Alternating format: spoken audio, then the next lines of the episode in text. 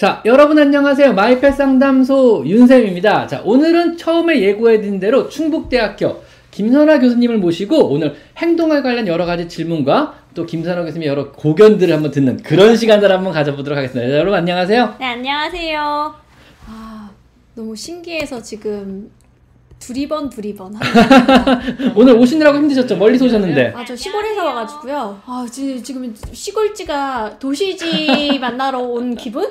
도시 막 대도시에 오다 보니까 막 어리둥절한데 막 여기 이렇게 좋은데 병원에 이런 스튜디오가 있다니. 아니, 스튜디오가 아니고 제 진료실이고요. 그냥 여기서 이것저것 만든 겁니다. 제가 그냥 갑자기 급 조명 막 세워놓고 막. 아, 그런 거구나. 나도 스튜디오를 만들었다고. 아니, 제 진료실입니다. 아. 그럴 리가 있나요? 오늘 조금 일찍 시작하게 된 게요. 좀 전에 식사 김선아 교수님 맛있게 하고. 하고 왔는데 이게 뻘쭘하게 앉아있기 너무 뻘쭘한 거예요. 둘이서 이렇게 앉아있는데. 그래가지고 그냥 아, 우리 조금 일찍 시작하자 이러고 조금 일찍 켰습니다. 그래서 지금 완전히 하이 됐잖아요. 아, 맛있는 거 먹고. 아, 그래요? 완전 하이. 맛있는 거 접대드려서 기쁩니다. 저도요. 완전 기분 좋아요.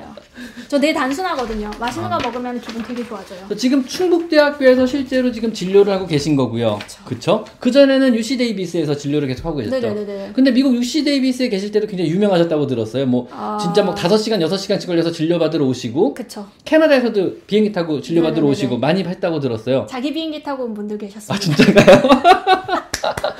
아니, 진짜 근데 월요일 아침에 9시 반 예약했는데 9시 40분에 10분 늦으신 거여서 월요일에 좀 늦으셨나 이렇게 밀리셨나 봤더니 아, 비행기는 괜찮았는데 비행기에서 내려서 우버가 안 왔다고 해서 공항에서 내리셨어요 했더니 자기 비행기 타고 갔다. 근데 미리 말씀드리면은 사실은 거의 그 행동학계에서는 우리나라에서 끝판왕일 뿐만 아니라 미국에서도 꽤 알려진 유명한 선생님이세요.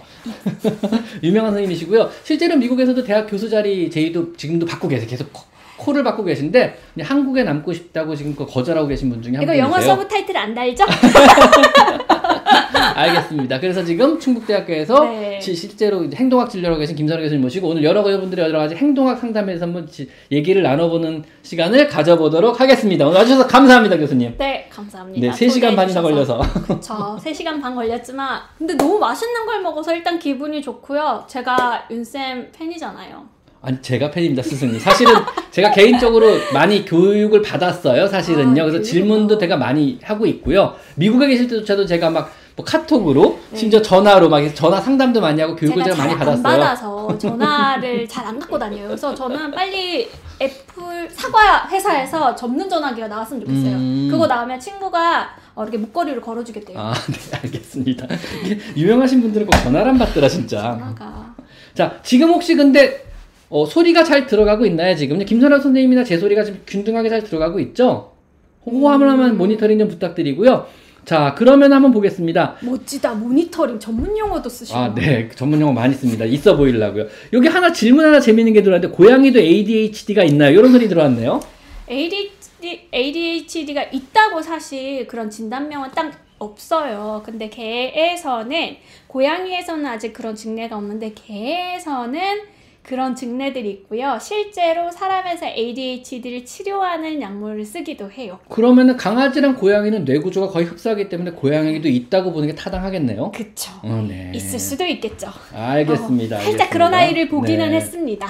자, 그냥 오늘 질문 몇 가지가 좀 들어왔는데 먼저 받아온 질문 그 사이 사이사이 좀 해도 되겠죠? 먼저 정신과, 얼마 전에 라방 같이 해서 정신과 선생님, 정우열 선생님 아시죠? 네, 팬이에요. 정우열 선생님 갑자기 지금 뜬금없이 질문 주셨어요. 너무 팬이고요. 나 진짜 그 선생님 고양이 너무 좋아하잖아요, 제가. 정신과 전문의 정우열 선생님 질문인데요. 교수님께 질문이 있습니다. 10개월 된 수컷 고양이를 키우는데 낚싯대에 달린 뱀 모양 인형이나 밧줄 뭉치를 좋아해서 그것으로 사냥놀이를 해주면 손으로 잡은 다음에 꽉 물고 구석으로 갑니다. 그 과정에서 제가 다가가거나 만지려고 하면은 다른 상황에서 절대 내지 않는 경계하고 으르렁거리는 소리를 내며 구석으로 가서 내려놓고 다시 원래 모습으로 돌아옵니다. 그러니까 어떤 사냥물에 대해서 집착을 하고 그 이후 공격성마저 보이는 이런 질문을 하셨거든요. 이건 어떻게 되는 건가요? 지금 얘가 놀다가 구석에 가지고 간 다음에 네네. 그리고 나서 그걸 뺏으려고 하거나 다가가면 으르렁거렸다가 그리고 그걸 놓고 나중에 나온다는 무관심하면 다시 놓고 나오는 거죠. 네. 그렇다는 얘기죠? 선생님? 네, 그렇습니다. 네네네. 아, 제가 독해 능력이 요즘 좀 떨어져가지고 애들도 지키는 행동을 해요. 특히나 자기가 좋아하는 것들을 지키는 행동을 해요. 리소스 가딩? 그쵸. 리소스 가딩이라고 해가지고 지키는 행동을 하는데 내가 아직 이거를 뺏기고 싶지 않은데 뺏으려고 할 때 으르렁거리는 거는 사실 정상이동 중에 하나예요. 커뮤니케이션이잖아요. 음성 언어로 그렇죠. 커뮤니케이션을 하는 거죠. 무슨 뜻일까요? 다가오지 말아라. 그치, 오지마. 냅둬줘. 난 아직 이 아이와 이 장난감과 교감을 하는 시간이 필요해. 내비둬줘. 그럼 정상행동이라고 봐야 되는 거네요? 정상이죠. 좀 지나치게 흥분은 했지만? 지나치게 흥분을 했지만, 그리고 많이 뺏기다 보면은 사람을 이렇게 줬다 뺏었다 던지는 거가 얘가 재밌을 거라고 생각하기도 하거든요. 그쵸? 그 과정도 재밌지만 이걸 갖고서 뒷발차기 하는 것도 고양이는 되게 좋아해요. 뒷발 팡팡. 그쵸? 왜냐면 그 자연스러운 사냥행동의 마지막 단계니까요. 네네네. 버니키킹이라고도 하고 뒷발팡팡이라고 뒷발차기라고 하는데 그것도 해야 되고 약간 비비기도 해야 되고 얘랑 나랑 좋은 시간을 보내야 되는데 너무 일찍 뺏어버리니까 이 얘기지. 버니킹킹이라고 뒷발팡팡은 사실은 좀 아름다운 표현이지만 실제로는 배를 찢어서 내장을 긁어내는 이런 사냥의 마지막 단계 행동이죠. 그렇죠. 근데 얘네들이 너무 흥분했을 때 놀이 행동이 사냥 행동하고 비슷하거든요. 그러다 보니까 자 이렇게 아디다스 마크를 많이 남기는 행동을 그렇죠? 하죠. 그럼 여기서 질문이 가끔 들어오는 질문인데 네네. 가끔 새끼 고양이가 네. 내 손을 콱 물고 네. 버니킹 행동을 팔했다 하는 경우가 있다는 질문이 들어와. 이 경우는 어떻게 되는 거야? 그죠? 그런 경우 어떻게 제재를 시켜주는 게 옳은 건가요? 이걸 전문 용어로 하면은 모질이? 네, 알겠습니다. 아니면 조금 더 미화된 용어로 하면은 2% 채워줘야 하는 부족한 아이가? 그쵸. 근데 보통은 이런 애들 어떤 아이들이 많냐면요. 그 바를 피딩 한 애들 있잖아요. 젖병으로 키운 아이들 맞아. 중에 네네네. 노는 걸 못 배웠어. 그래서 얘네들이 나쁜 애들이 아니라 못 배운 애들인 거예요. 젖병을 너무 일찍 뺐을 때도. 그쵸. 젖병을 너무 일찍 뺐을 때도 그렇고 일찍 뗀 것도 그렇지만 서서히 떼야 되거든요. 고양이들은 서서히 이유를 해요. 근데 이제 캔사를 먹네? 그러고 갑자기 떼버리잖아요. 그럼 얘네들이 이제 입으로 하는 그런 행동들이 나타나고 입으로 하는 행동들이 많이 나타나고 그리고 이 같이 놀면서 그 동배 새끼들하고 놀면서 그리고 엄마랑 놀면서 이렇게 무는 행동 얘네들 가지게 이렇게 앞발하고 앞발로 잡고 무는 거밖에 없잖아요. 그죠? 그래서 아 너무 세게 하면 제가 안 놀아주는구나. 너무 세게 하면 엄마도 혼나네. 하면서 배워야 되거든요. 힘 조절하는 걸 배워야 되는데 그걸 못 배운 애들인 거예요. 그러니까 사실 모질한 건데 뭐가 모질하냐면은 배움이 모질한 거죠. 그죠. 근데 사냥물과 놀이의 대상을 손으로 삼은 것도 좀 문제가 된 거네요. 근데 어차피 집에서 돌아다니는 게 손이랑 발밖에 없잖아요. 아, 움직이는 게 사냥물은 좋네요. 사실 정상행동은 하나네요. 정상행동이긴 한데 부족한 거죠. 못 배운 거죠. 세게 물면 안 되는데 그거를 못 배워서 그래서 배움이 부족한 아이들이에요. 그래서 배움이 부족한 애들은 어떻게 해야 될까요? 뭐 일단 무시하게 최소한 가르쳐야 되는데 해야 되는 행동을 가르쳐야 돼요. 뭐를 가르쳐야 되냐면은 제대로 노는 방법을 가르쳐줘야 돼요. 우리의 룰을 가르쳐줘야 되죠. 그래서 일단 시간을 정해두고 열심히 놀아줘야 돼요. 과하게 열심히 내가 지치기가 아니라 제가 지칠 때까지. 고양이 안 지치던데 나는 빨리 지쳐. 네. 그리고 놀아줄 때는 진심을 다해서 최선을 다해서 그렇죠. 발가락에 낚싯대 끼고 이런 거 하면 안 돼요. 테레비 보면서 나는 저는 포켓몬고 하면서 이렇게 하면서 오늘 또 레이디 못 돼가지고 내가 좀 마음이 아팠는데 그러니까 진심을 다해서 최선을 다해서 이 아이 하나만을 바라보면서 얘가 지칠 때까지 놀아줘야 되고 하루에 적어도 3번 이상은 놀아줘야 되거든요. 근데 사람이 지쳐서 못 놀아주는 거예요. 하지만 금방입니다. 네네 금방 그것도 이렇게 한 2-3달 되면은 안 놀아요. 사람도 그렇잖아요. 어렸을 때는 엄마 아빠 따라다니려고 하지 중딩 고딩 되면은 안 따라다녀요. 안 따라다녀요. 어렸을 때 좋은 시절에 많이 놀아주세요. 그건 그래요. 네, 근데 보통 놀이에 대한 어떤 그 반응이 떨어져서 걱정이신 분도 되게 많으세요. 보통 1살, 2살 넘어가니까 네. 애가 이제 안 놀아요. 흔들어도 네. 반응이 없어요. 이런 경우는 어떻게 해줘야 놀이에 대한 반응이 다시 올라갈 거예요? 왜냐면 같이 놀고 싶어하는 분들도 많거든요. 그렇죠. 그럴 때는 저도 포켓몬고를 한 4년째 하다 보니까 조금 재미가 없어요. 4년이면 뭐 할 만큼 하셨네요. 그쵸, 잡을 제가 레벨 41을 찍었거든요. 레벨 41이라고 제가 좀 저희 동네에서 그래도 잘 나가는 포켓몬 아줌마 중에 하나예요. 아, 네. 제가 우리 동네에서 44가 있는데 누군지 알고 싶어요. 근데 알고 보니까 군대 전역하신 전직 장성이라는. 진짜요? 네, 네. 역시 잘 잡으시는구나. 그러니까, 그런 분들이. 그래서 한번 이렇게 같이 레이드를 하고 싶은데 아직 못하고 있습니다. 어쨌든 계속 똑같은 애들이 나오면 저도 재미가 없어요. 근데 오늘 아, 럭키가 너무 많이 나오는 거예요. 모르시죠? 네, 몰라요. 귀여운 애 있어요. 걔가 제가 좋아하는 탱크 포켓몬인데 걔가 나오니까 오늘 진짜 올까 말까 고민했죠. 와야죠. 맛있는 거 사드렸잖아요. 와야죠. 근데 운전하는 동안 못 잡잖아요. 그래가지고 고민했어요. 즉 다양한 거를 접할 수 있어야 돼요. 장난감 계속 바꿔줘라. 바꿔줘야 하는데 너무 달라지면 안 해요. 저보고 카트라이더라고 하면 안 해요. 저보고 갑자기 뭐 다른 게임 하라면 안 돼. 비슷한 느낌. 그러면 이제 벌레면 벌레 좋아할 때는 벌레 느낌. 그쵸. 나비 같은 곤충류 좋아할 때는 곤충류의 있어요. 느낌. 새를 좋아하면 새의 느낌. 그리고 취향이 있고, 그리고 이 포켓몬고를 하시는 분이 계시면 제가 나중에 트레이너 코드를 또 알려드릴게요. 모르시죠? 계신가 모르겠네. 어쨌든 포켓몬고에 한 달에 한 번 커뮤니티 데이라는 게 있습니다. 그때 한 달에 한 번 한 4시간인가 5시간 동안 무작위하게 그 포켓몬 한 가지가 많이 쏟아져 나와요. 근데 반짝이는 색깔이 다른 샤이니가 쏟아져 나와요. 미친 듯이 하죠. 뭐 아이템 다 써가면서 미친 듯이 하거든요. 즉 근데 그게 매일이라고 생각해보세요. 그럼 재미가 없죠. 재미가 없죠. 한 달에 한 번이니까 재밌는 거예요. 그럼 그럴 때 가끔 가다가 뭐 한 달에 한 번이나 한 달에 2~3번 정도 캣닙 파티를 해주면 좋을 것 같아요. 뭐 그것도 괜찮고요. 같이 노는 장난감 같은 경우에는 특히 낚싯대들이 다 같이 노는 장난감이죠. 같이 놀 때만 꺼내놓으셔야 돼요. 같이 놀 때만 꺼내놓고 안 놀 때는 고양이가 못 여는 곳에, 사실 고양이가 모르는 곳에 놓으면 좋겠지만 집이 그렇게 넓지 않아요. 고양이 그렇게 바보 같지 않아요. 그래서 어디 놓는지는 다 알거든요. 그래서 놀고 싶으면 그 앞에 앉아 있는 애들도 있어요. 근데 안 놀 때는 그러니까 너무 귀엽죠. 장난감 끊어달라고 그 앞에 앉아있는 거야. 귀엽다.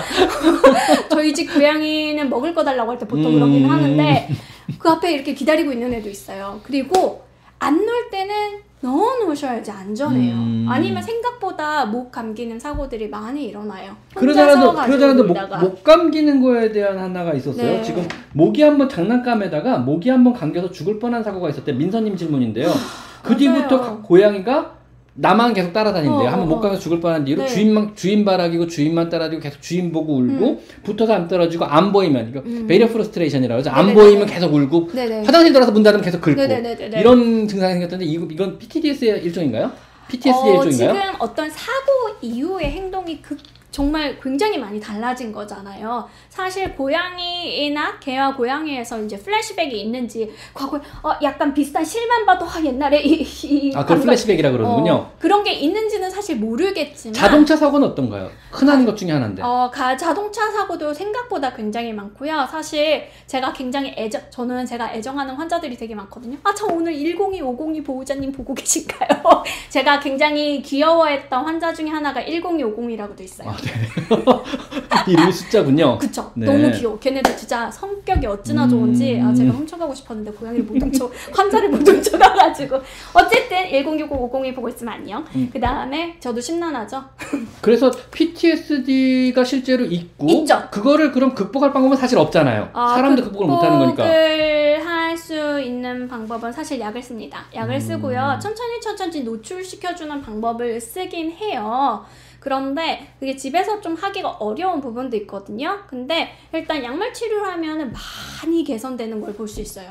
최근에 또 제가 102, 502 말고 또 애정했던 다른 아이가 있는데 시로라고, 안녕 시로 혹시 보고 있다면 근데 TV를 못 봐요. 시로가 TV에 PTSD가 생겨가지고. 왜요? 라이온 킹 실사 영화를 놀랬구나. 네. 거기서 뭐 왁 하고 나온 적이 놀랬군요. 얘가 모르죠. 어떤 부분에서 놀랬는지 모르겠지만 그 이후로 행동이 많이 달라졌고 TV를 보다가 PTSD가 올 수도 있겠군요. 네네네. 처음 들었다. 생각도 못했던 분인데. 네, 그 아이는 그랬어요. 가끔 있습니다. 네, 다큐멘터리 TV나 정말 너무 잘 만들어진 거를 보고 갑자기 큰 음악 소리는 들은 적 있어요. 제가 큰 음악 소리에 PTSD가 온다는 소리를 들은 적인데 TV는 처음이고 생각을 못했네요. TV 소리를 항상 좀 낮춰놓는 게 좀 도움이 되겠네요. 그래도요. 네, 그래서 아니요. 그쵸? 봐야 되면 그래야 되고요. 만약에 소리에 너무 민감하게 반응하면은 블루투스 이어폰 끼고 보라고 해요. 그럼 민서님 질문 중에 또 다른 질문이 하나 더 숨어 있는데 이게 뭐냐면 이제 베리어 프러스트레이션. 그러니까 안 보이면 심하게 운다. 화장실만 들어서 문만 닫아도 울고. 거실에 있다가 내가 방으로 들어가면 울고 이런 베리어 프러스트레이션은 어떤 식으로 교정을 해야 될까요? 베리어 프러스트레이션인지 아닌지 또 확인을 해봐야 되는 게 이게 혼자 있을 때 어떤지 영상을 찍어봐야 돼요. 그게 이제 분리불안이 있는지 없는지를 그쵸? 먼저 확인해봐야 네네네. 되는군요. 네. 프러스트레이션 정도 이 정도의 프러스트레이션인지 아니면 진짜 불안증인지를 확인을 해봐야 되거든요. 그래서 혼자 있을 때는 어떤지 영상을 꼭 찍어봐야 되고요. 그리고 혼자 있었을 때도 마찬가지로 불안해 보여. 편안하지가 않아. 그렇다면은 그건 불안을 치료해야 되는 그러면은 거죠. 혼자 있을 때 불만인 적이 있고 그리고 스트레스를 받는 경우가 있고 네네. 그다음에 불안한 경우가 있고 네. 공포심을 갖는 경우가 있잖아요. 이건 어떤 식으로 우리가 구분을 해봐야 될까? 얘 행동을 보고요. 사실 이게 한 선상 안에 있어요. 스펙트럼 네. 비헤비어거든요. 그렇죠? 그래서 맛있다, 맛없다가 끝과 끝이 있긴 하지만 한 선상 안에 있잖아요. 그렇죠, 그렇죠. 먹을 걸로 시작해서 그래서 어느 부분에서 우리가 약물 치료가 들어가야 되는 걸까요? 얘가 그래서. 삶이 얘가 보여야 될 행동을 보이지 않는다면 즉 먹고 자고 싸는 거를 하지 못할 정도다. 그럼 삶의 질이 굉장히 안 좋은 거거든요. 원래 보호자 없으면 애들 뭐예요? 자거든요. 네. 그리고 간식 주고 나가면 먹어요. 그렇죠. 그리고 자다 일어나서 뭐하죠? 화장실 가거든요. 그렇죠. 그거를 못한다. 특히 고양이가 잠을 못 자고 문을 바라보면서 기다리고 있다. 그러면은 삶의 질이 굉장히 안 좋은 거예요. 삶의 질이 안 좋으면 그건 약물 치료가 필요한 거죠. 애착의 대상과 떨어졌을 때 네네네. 얘가 스스로 먹고 자고 싸구를 못하면은 그때는 네네. 약물 치료가 필요한 상황이다. 네네네네. 이거는 홈 CCTV 캠으로 확인을 해보셔야 네네네네. 되는 문제군요. 치료가 들어간다 안 네네. 들어간다는요. 그래서 저희 PTSD 환자들은 약을 쓰면서 거의 삶의 질이 거의 다 좋아졌습니다. 다행이네요. 얼마나 힘들어요. 진짜. 그죠? 힘들죠. 왜냐 불안증이니까요. 그러니까 나는 심한 불안증이니까요. 환자들 보면은 괴로워요. 아, 좀 짠하잖아요. 마음이 아파요. 자, 여기 우상현님께서 네. 합사 관련된 질문 하나 주셨는데요. 네. 합사 함께한 지 1년이 넘는데 아직도 사이가 안 좋대요. 네. 이런 경우 어떻게 해야 되나요, 사실은요? 저 결혼했는데 1년 동안 사이가 안 좋았어요. 그럼 뭐 답이 뭘까요? 이혼이요. 아, 미안해요. 미안해요. 근데 이혼하기 전에 할 수 있는 것들이 또 있지. 그래도 할 수 있는 데까지 해봤는데 근데 그 중요한 게 어느 정도까지 기다려보고 합사가 실패했다 성공했다 약을 쓸까 말까 다른 거 쓸까 말까 결정하는 게 좋을까요? 저는 기간을 보고요. 사실 한 달을 이약을 하는데 전 3주를 기준으로 3주? 합니다. 네, 3주를 그러니까 기준. 3주를 기다려보고 안 친해지면은 얘네들은 네. 무언가 특단의 조치가 필요한 거군요. 네네네네. 그럼 그건 어떤 특단의 조치가 필요할까요? 일단은 얘네들이 서로 다칠 정도가 되잖아요. 불리해요. 혹시 맞고 계신 분이 계시다면 집 나가세요. 아 그렇게 이어지나 이게? 네, 알겠습니다. 아 그거 좀 비슷해. 네, 비슷한가요? 비슷해. 그렇게 맞으면 나가야 돼요. 다음에 용서란 없어. 다음에는 큰일 나기 때문에 맞으면은 저는 일단 사람이든 동물이든 맞아서는 안 된다고 생각하는 일이기 때문에 그렇잖아요. 네, 그렇죠. 맞으면 안 되죠. 네. 그래서 일단 아이들이 다칠 정도다 하면 분리를 해야 되고요. 그리고 하악질을 심각하게 하고 으렁거리면서 정말 이대로 뒀다 나 없을 때는 다치겠는데 분리하셔야 됩니다. 일단 분리를 하고 그리고 나서 저 같은 경우에는 가장 추천하는 건 약물치료예요. 왜냐면 가장 효과적이고요. 가장 안전하기 때문에 그래요. 그렇죠. 아무래도 뭐 질캔이나 이런 환경적인 요인을 바꿔주는 효과가 있겠지만 그래도 약물 치료에 비하면 턱없이 부족하죠. 그런 것들이. 돼요. 약물도 해야 되고 환경을 당연히 해야 되고요. 환경은 살만한 환경을 이 세상 그 어떤 고양이든지 만들어줘야 돼요. 근데 이 세상 완벽한 환경은 없어요. 완벽한 부모도 없고 완벽한 보호자도 없고 저는 이 세상 완벽한 거는 없다고 생각하거든요. 아니면 그렇게 완벽하지 않을 때 너무 슬프잖아요. 근데 지금 최선을 다해서 분명히 해주고 계시겠지만 전문가의 눈을 통해서 봤을 땐 조금 더 다를 수가 있거든요. 그럼 여기서 궁금한 게 있습니다. 만약에 네. 합사에 실패했어요. 뭐 한 달 지났는데 둘이 안 친하고 네. 하악질하고 서로 경계하고 서로 네. 같이 뭐 보여야 될 행동들을 안 보여요. 네. 뭐 알로그루밍 네. 아무것도 안 하고 따로 자고요. 네. 그러면은 약물 치료가 들어가면 얘네가 다시 친해질 확률은 얼마가 되나요? 그 이후에? 케바케기 때문에 네. 그래도 한번 약을 써본 경험에 의하면은 한 달 뒤나 두 달 뒤 다시 친해질 확률은 어느 정도 좋아질 확률은 얼마나 될까요? 같이 살만할 그러니까 이게 완전 친해진다는 게 아니고 그냥 살만해질 정도가 될 텐데. 살만해질 경우는 높아요. 70% 이상인가 보죠? 약물 근데 언제까지 써야 되나 그럼 약물을요? 일단은 대부분 이럴 때는 효과 빠른 약부터 써보고요. 그리고 그 약으로 되지 않으면 효과가 좀 느리게 나타나는 약을 써요. 그 효과가 느리게 나타나는 약이 보통 이제 그 효과를 보기 위해서 4주에서 6주 정도 걸리거든요. 그러니까 보통 두세 달 정도를 보는 거죠. 두세 달 정도요? 네네네. 두세 달 정도 지나면은 그래도 대부분의 경우는 다시 친해진다. 네. 물론 대신, 아닌 애들도 있어요. 하지만 많은 경우는 친해진 아이들이 많습니다. 약을 언젠간 끊을 수가 있는 건가요? 아니면 거의 평생 써야 되나요? 그것도 케바케거든요. 그래서 일단 좋아졌다 3개월 동안 기다리라고 합니다. 그리고 3개월 이후부터 천천히 약을 줄여보는 거예요. 그러다 다시 싫어하면은 네. 다시 또 약 용량을 늘리는 거고요. 싫어하기보다 이제 불편해하는 게 불편해하는 거죠. 불편해하는 신경이 게. 거슬려 막 이런 게 보이죠. 얼굴 보기도 싫어, 꼴 보기 싫어. 내가 내 눈앞에 있는 게 너무 싫어. 오줌도 싸기 불편해. 싫어. 네. 막 그러면 방광염 막 생기기 시작하고. 그쵸. 아 알겠습니다. 아 참 질문이 하나 들어온 거 있는데. 네. 지금 방광염을 심하게 네. 알아가지고 네. 가바펜틴 처방을 받아서 먹여서 좀 네. 개선이 됐나봐요. 근데 이제 가바펜틴이 항불안제죠. 항불안 처방을 받아서 개선이 됐는데 진통 효과도 있고 항불안 효과도 그렇죠. 있는 가바펜틴을 끊고 나니까 다시 방광염이 생겼대요. 네. 특별한 문제가 없이. 네네네네. 그래서 이런 경우는 어떻게 해야 될까요? 그리고 가바펜틴과 항불안제죠. 항불안제와 만성적으로 재발하는 방광염과의 관계도 한번 설명을 네네네네. 오늘 집어주시면 좋을 것 같아요. 저는요. 네, 진짜 그게 약이라는 게요 필요한 아이들이 있거든요. 그래서 특히 그 필요한 분야들이 있어요. 그러니까 신경전달물질 때문에 필요한 아이라면 진짜로 약을 끊으실 경우에는 증상이 나빠지는 걸 볼 수가 있어요. 제 친구 중에 고혈압이 있는데요, 약 끊으면 혈압이 높아지더라고요. 그거 당연한 거 아닌가 근데? 그쵸, 이것도 네. 약간 당연한 거죠. 네, 아 그렇게 되는 거군요. 그래서 보호자분들이 저 인슐린 끊었더니 혈당이 높아지더라고요.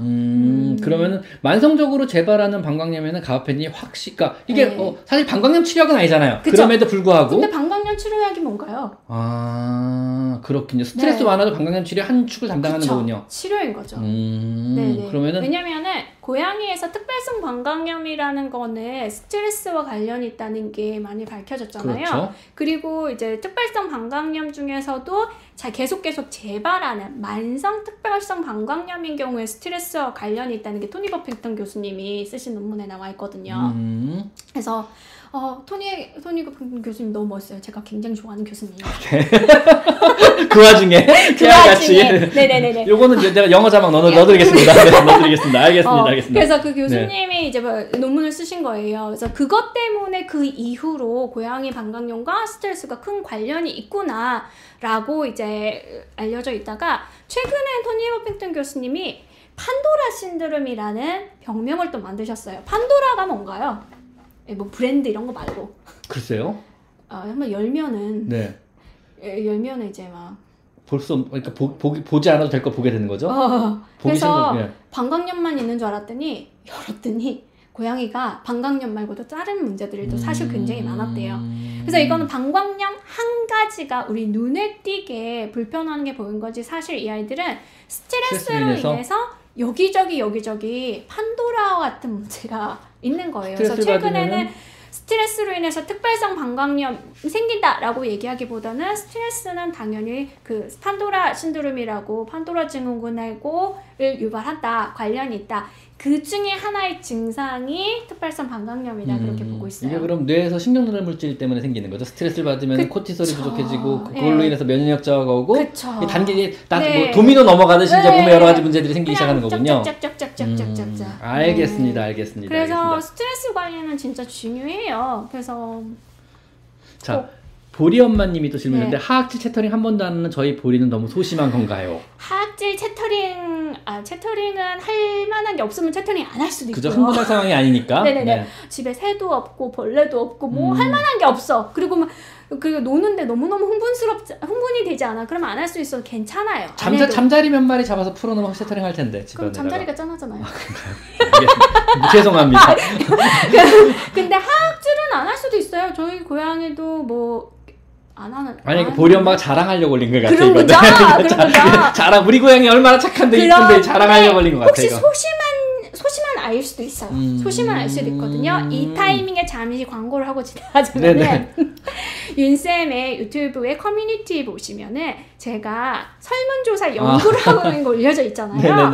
135문화 20-30분 걸리지만 그거 하나 해봐도 우리 고양이에 대해서 너무 이해하게 됐다고 굉장히 좋은 반응이었습니다. 이번에 우리나라 고양이들 때문에 연구 논문 만드시려고 지금 올려놓은 설문이고요. 네. 실제로 우리나라 고양이에 대한 데이터를 만들 되게 많은 도움이 된다고. 그래서 많은 아직 작성 안 하신 분 계시면 꼭 작성 부탁드리겠습니다. 안 하신 분 계시면 해보시고요. 그리고 보리 어머님도 해보세요. 그걸 해도 보면 우리가 겁이 많구나, 아이 정상이네, 느낌이 확 옵니다. 스스로 체크도 가능한. 그럼요. 스스로 체크하실 수 있습니다. 느낌이 확 와요. 나중에 꼭 설문조사 결과는 이제 컨텐츠로 만들어서 여러분과 꼭 공유를 하도록 하겠습니다. 네, 저는 그거 막 안 알려주려고 하는 게 아니라요, 논문을 써서 널리 논문을 공짜로 지식을 나누는 거예요. 우리나라 고양이의 사육 환경에 대한 평가조사군요. 어떤 환경에서 굉장히 여러 종류의 요인들이 있는데 어떤 요인이 어떤 행동학적인 문제에 진짜 큰 영향을 미치는지. 그래서 우리가 이 세상을, 이 집을 다 좋게 못 만든다면 적어도 이거라도 잘해주자 라는 이런 데이터들을 좀 보려고 합니다. 그 다음에 질문이 몇 가지가 올라온 게 있는데요. 네. 어린 고양이부터 큰 고양이까지 갑자기 휙 날라와서 무는 애들 있잖아요. 왜? 그래서 이런 경우는 어떻게 해야 되냐고. 그러니까 갑자기 아무런 전고 증상 없이 휙 날라와서 팔뚝을 물거나 다리를 물거나 갑작스러운 공격성, 그것도 날라와서 얼굴을 향해 날라와서 물대거나 뭐 이런 애들이 있거든요. 네네네네. 이런 건 어떻게 해줘야 되는 거예요? 어떤 문제 때문에 이렇게 생기는 건가요? 언제부터 그랬는지도 사실 굉장히 중요해요. 이 질문은 일단 생후 5개월 이후부터 입질이 심해졌으며 설거지를 하고 있을 때도 뒤에서 날라와서 갑자기 아무 설거지하고 있는데 뒤에서 날라와서 갑자기 허벅지랑 팔뚝을 물었는데 이 아이도 또 2% 부족 채워줘야 되는 아닌가요? 그렇죠. 되게 세게 문다 그러네요. 여기서 키가 되는 제가 질문이 하나 드리고 싶은 게 뭐냐면은 어떤 소리네요가 중요해요. 어떤 소리네요. 뭔가 트리거 방아쇠 역할을 하는 게 있는 거군요. 아니 그냥 그 고양이가 악 하더니 와서 물어요? 아니면은 조용히 있다 와서 물어요? 그 차이군요. 네. 고양이가 어떤 소리를 내나요? 악 하고 아니면 으르렁대다 오면은 뭔가 딴 걸 놀란 거예요. 아니면 나 때문에 놀랬든지. 근데 설거지하다가 뭘 그렇게 놀랬겠습니까? 그쵸? 내 잘못은 조용히 다가와서 물었겠네요. 네. 그래서 대부분 이런 게 물론 방향이 전환된 공격성이라고 해서 다른 것 때문에 놀래서 옆에 있는 대상을 공격하는 경우가 분명히 있어요. 진료실에서 흔한 경우죠? 그렇죠. 진료실에서도 흔하고 제가 본 제 환자들은 진짜 다양한 환경에서 그런 거를 많이 있었어요. 네, 다른 것 때문에 놀랬어. 근데 옆에 그냥 우연히 보호자가 지나가고 있었어. 그래서 안 됐다, 60분대 이렇게 물리보험 문 이런 분들 저는 있었거든요. 주사를 놨더니 보호자를 물어버렸다고요. 맞아요. 주사 그냥 닥치는 대로 무는 거죠. 왜냐하면 반사적으로 그죠? 너무 놀라고 무섭기 때문에. 근데 그런 아이들 보면은 약간 브레이크 기능이 조금 부족한 경우도 있고요. 그러면 조용히 다가와서 노는 건 어떤 포식행동, 사냥행동인가요? 그렇죠. 노는 거죠. 근데 부적절한 놀이행동이라고 불러요. 정말 과거에는 정말 옛날 옛적에는요 이거를 놀이공격성이라고 불렀어요. Predatory Aggression이라고 그래서요. 네, 그리고 Predatory Aggression, Play Aggression이라고 불렀는데 요즘 Aggression이라고 잘 부르지 않는 이유가 공격성이라는 거는 크게 이제 거리를 좁히는 행동과 거리를 넓히는 행동에서 공격성은 무서우니까 저리가, 나 오지마, 어쨌든 오지 말라는 얘기거든요. 근데 놀자고 하면서 가라고 하는 건 좀 말이 안 되잖아요. 그래서 모질란 행동이거든요. 그죠? 그래서 이거는 사실 순수한 의미의 공격, 상해를 입혔죠. 그렇지만 공격성이기보단 부적절한 놀이 행동이라고 봐요. 마찬가지로 아까 처음에 시작할 때 말씀드렸던 것처럼 배우지 못한 아이들인 경우에 놀이를 과격하게 하는 거군요. 네, 과격하게 하고 어떻게 놀아야 될지를 배우지 못한 아이들. 어린아이가 논다고 재떨이를 아빠 머리 때리면 똑같군요. 어떡해. 그쵸.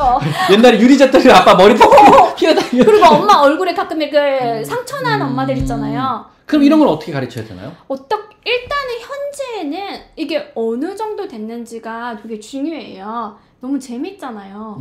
그죠?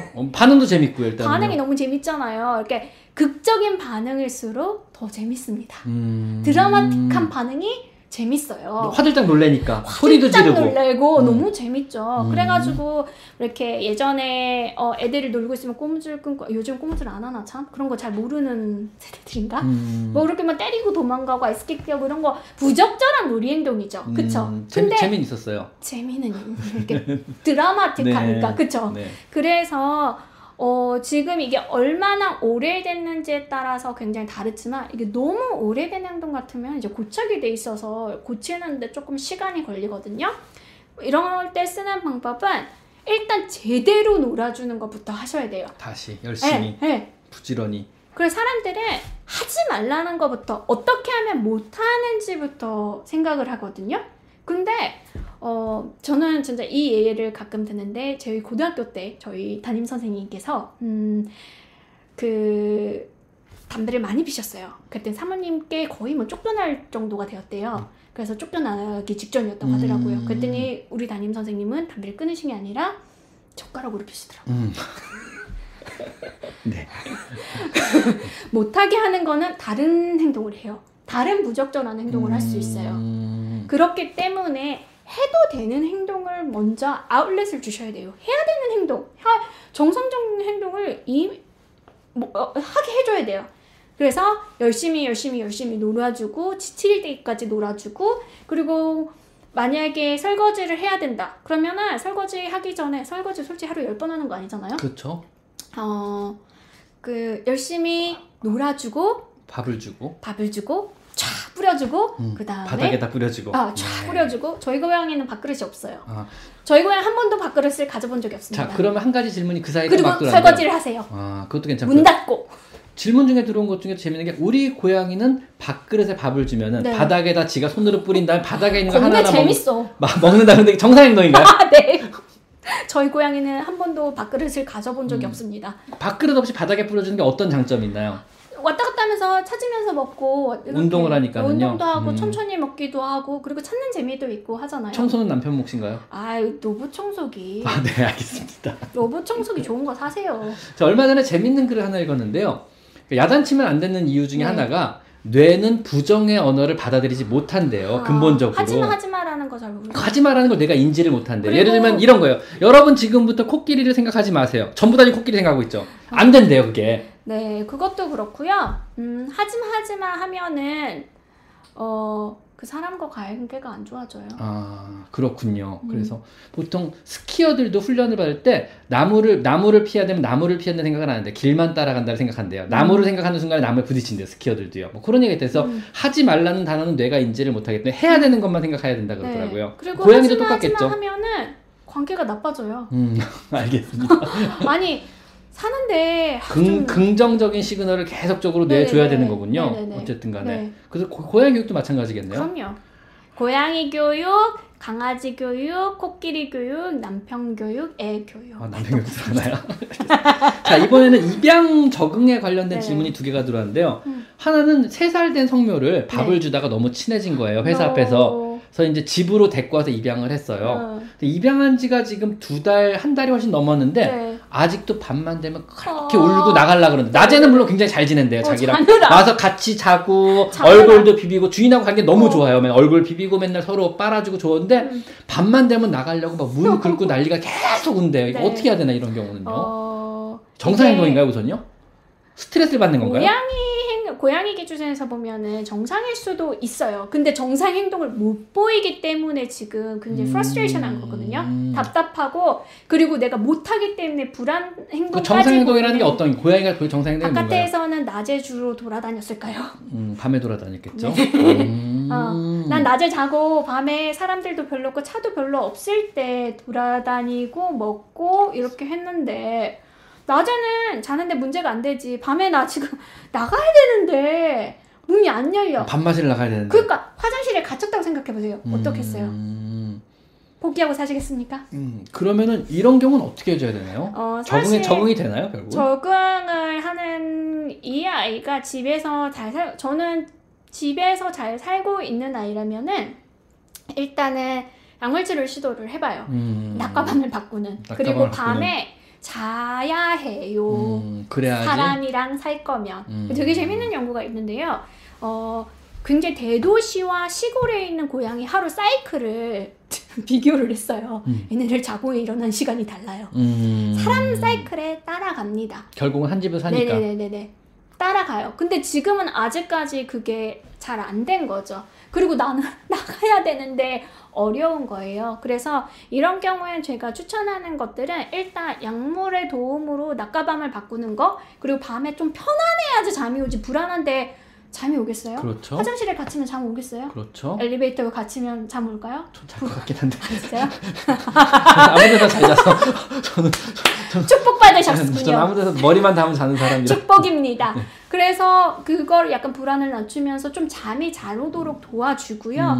그리고 이 아이는 나갔을 때 더 재밌고 행복하기도 해요. 그래서 가장 저렴한 방법으로는 하네스 교육을 시키셔서 산책을 시켜라. 같이 산책을 하는 방법도 좋고요. 입양일사 되니까 산책이 그쵸? 가능한. 네. 네. 가능하죠. 나가면 행복할걸요? 그러면 여기서 정리, 이어서 죄송한데 네. 산책에 대해서 정리를 한번 해주시죠. 네. 입양 1세대, 1.5세대, 2세대가 있을 거 아니에요. 입양의 시기에 따라서 어떤, 그렇죠. 어떤 애들은 산책이 가능하고 어떤 애들은 산책을 시키면 안 되는 애들이 있잖아요. 네, 산책을 좋아하는 애, 보니까 단순해요. 산책을 좋아하고 즐기잖아요. 그럼 시키시면 되고요. 산책을 좋아하지 않고 무서워한다면 시키시면 안 되는 거죠. 무서운 거는 굳이 필요하지 않는, 동물병원 가는 건 무섭지만 적응시켜야 되고 노출시켜야 되고 얘가 덜 무섭도록 배워야 되는 행동이에요. 근데 무서워도 조금씩 호기심 때문에 나가는 애들도 있잖아요. 이렇게 하면요. 한 걸음 나갔다 들어오고. 근데 굳이 그렇게 해야 되나요? 이렇게까지 뭐 일부러 적응시킬 필요는 없는 거죠. 네네네. 굳이 그렇게 하기보다는 나가고 싶어하는 아이들, 나가는 거 좋아하는 아이들이라면은 나가는 건 좋아요. 하지만 여기서 꼭 여기까지만 또 들으시고 산책시키랬다 이렇게 하지 마시고요. 꼭 지금부터 들으셔야 됩니다. 아기를 혼자 내보내나요? 아니죠. 나갈 때 아기 3살짜리 혼자 걷고 엄마 따로 가나요? 보통 손잡고 다니지 않나요? 손잡아야죠. 고양이와 손잡고 걸으셔야 됩니다. 즉 리시를 하셔야 돼요. 그러면은 산책을 할 수 있는, 즐기는, 좋아하는 네. 애들만 산책을 시키는데 리시라고 나가고 네네네. 그 외에는 산책을 안 시키는 네네네. 게 얘들을 위해서 좋은 거군요. 네. 하긴 영역동물이니까 당연히 불안하겠죠. 근데 보통 이제 1세대, 1.5세대, 2세대로 구분을 하잖아요. 네네네. 차이가 어떻게 저는 되나요? 제가 그렇게 구분합니다. 네네. 제가 만든 네. 방법인데 그래서 저도 그렇게 말하고 있어요. 일단은 그 성묘 지금 3살 때 왔잖아요. 예, 3살 그러면은 3살 때 온 애들은 사람으로 따지면은 20대에 이민 간 사람들이랑 똑같아요. 그렇죠. 미국으로 이민 간 사람들이 그쵸. 20대 이민 가면 한국 음식 그립고요. 한국에서 놀던 거 그립고 한국의 생활이 너무 그립죠. 그리고 가끔 그렇죠. 오면 너무 좋아. 그죠. 아 진짜. 그래서 미국 못 가시는 거죠? 네. 심지어 저는 어렸을 때 미국 살았어요. 근데 이것도 중학교 때 살았기 때문에 약간 1.5세대 느낌? 1.5세대만 해도 오래 산 것이 더 좋아요. 그쵸? 그래서 저는 한국이 더 맞아요, 솔직히. 그래서 저는 한국이 좋아요. 아까 음식 먹을 때니까 외국 가서 못 사실 것 같은데 보니까. 치킨 배달이 24시간 되는 곳. 그러면 아니, 성묘 때 입양한 건 이민 1세대가 되는 거네. 얘들은 산책이 가능하겠네요. 그렇죠. 네. 그리고 중간에 온 아이들. 이제 집에서 바깥에서 태어났는데 아기 때 온 애들 아기 있잖아요. 아기 때 집으로 온 애들. 아주 어렸을 때. 그렇죠. 초딩 네. 때 이민을 갔다거나 유치원 때 갔다거나 아니면 1살 때 이민 간 경우에는 미국 생활 너무 좋아요. 이민 1.5세대가 그쵸. 되겠네요. 이민 1.5세대니까. 저희 남편 같은 경우에 애기 어렸을 때 갔거든요. 그러니까 지금 미국 음식을 먹잖아요. 고향의 음식을 먹은도 눈물을 흘려요. 나는 코스트코 피자를 먹으면서 그렇게 감동하는 사람 처음 봤잖아요. 아니, 침이 과해서 눈물 나오는 거 아니고요? 아니, 그걸 너무 고향의 음식처럼 감동받는 거. 나는 맛없어서 먹지도 않는 코스트코 피자. 이걸 그렇게 맛있게 먹는다고? 고향의 맛이래잖아요. 아, 이해 안 돼. 미국 냄새 난다 이러면서 먹잖아요. 아, 이거를 난 돈 줘도 안 먹겠다. 어쨌든.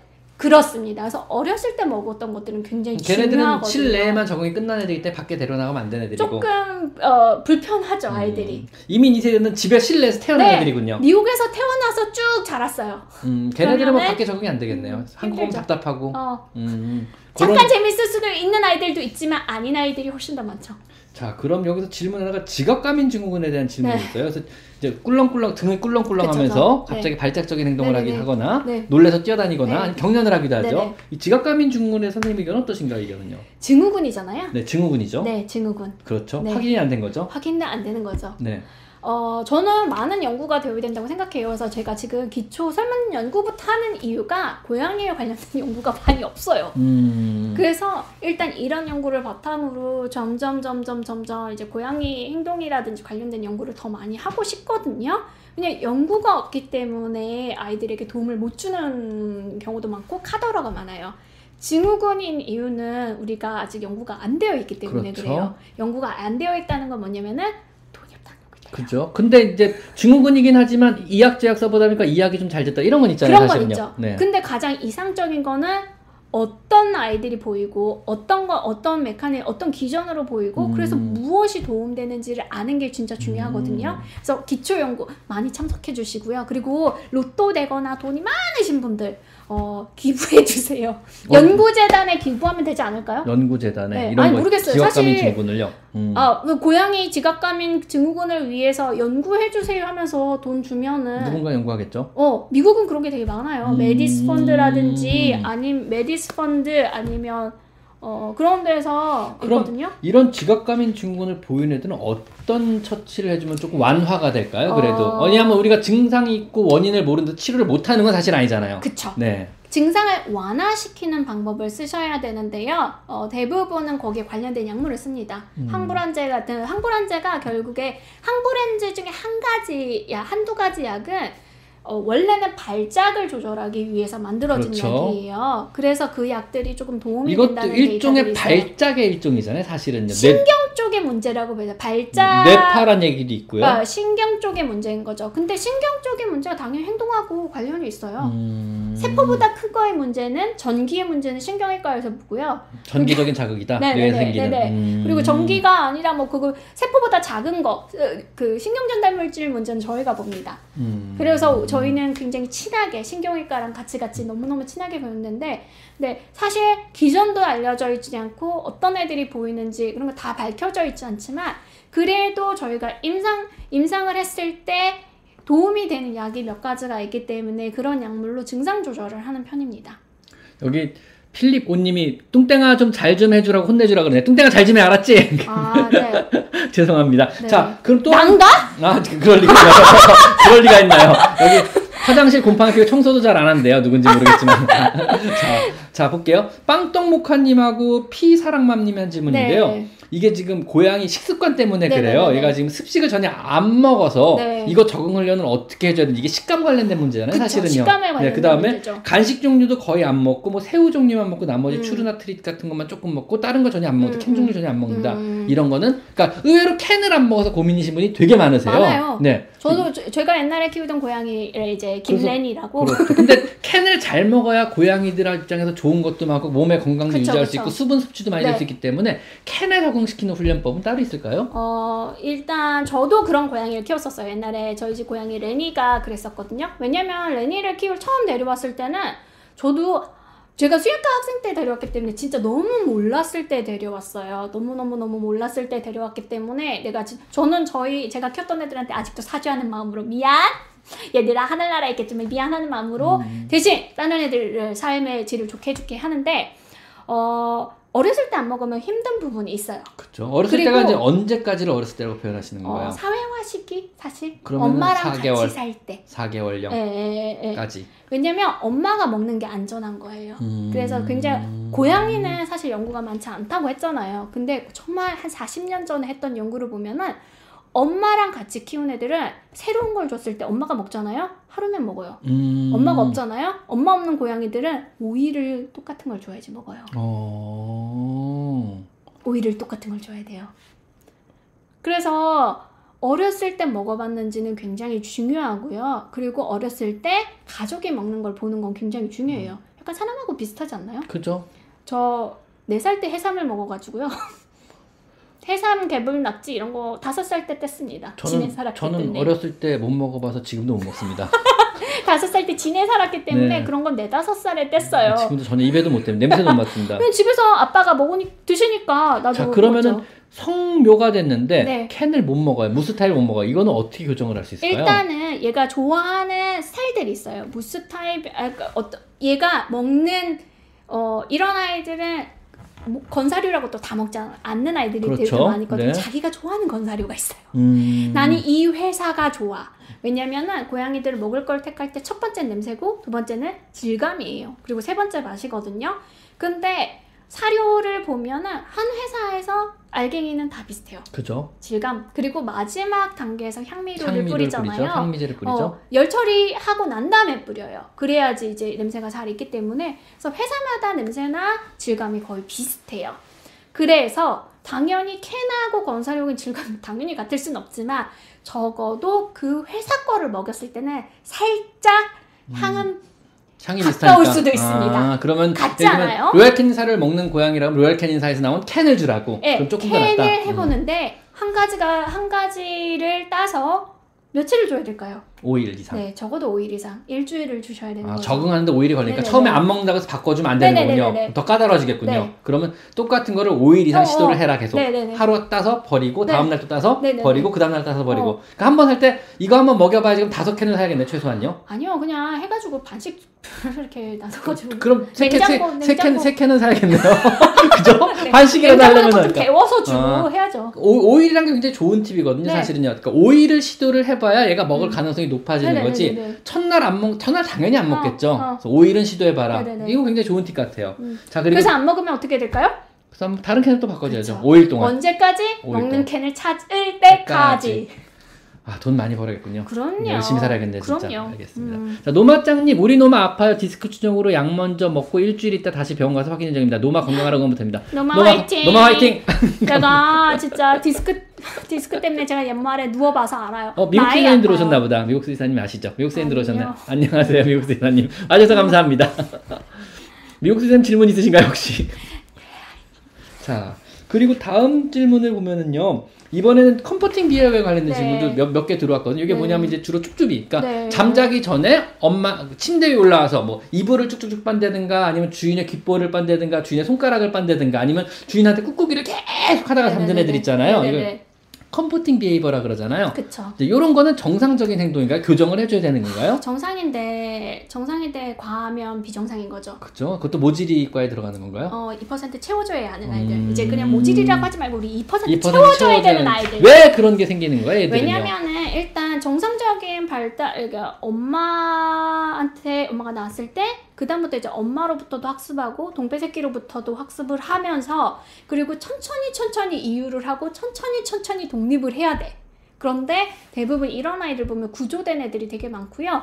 그리고 젖병으로 키운 애들이 확실히 많이 있어요. 그리고 젖병으로 키웠는데 외동이야. 외동인데 젖병으로 키운 애가 가장 이런 아이들, 이런 행동을 좀 많이 보여요. 그래서 근데 왜 하는 건가요, 그러면은요? 얘네들은 그게 편안한 거죠. 아, 마음의 평안을 찾기 위해서. 평화. 그럼 계속 하게 두는 것도 나쁘지 않지 않은가요? 그렇지만 그 마음의 평화가 사람의 마음의 평화를 깨는 경우도 있고요. 내가 불편해지고. 내가 불편할 수도 있고 그거 하나라고 못 자는 아이들도 있어요. 아, 너무 심해서? 네네네네. 그런 경우에는 일단 많이 빠른 행동 같은 경우에는 밥을 좀 빨아먹을 수 있는 걸 주라고 해요. 더 많이 입을 쓰게? 네네. 피곤하게 입을? 네. 그러니까 사람 이렇게 손톱 깨무는 행동도 있잖아요. 머리 긁거나. 손톱 깨는데 계속 오징어 한 10마리 먹어. 그럼 턱 아파서 못 깨먹고.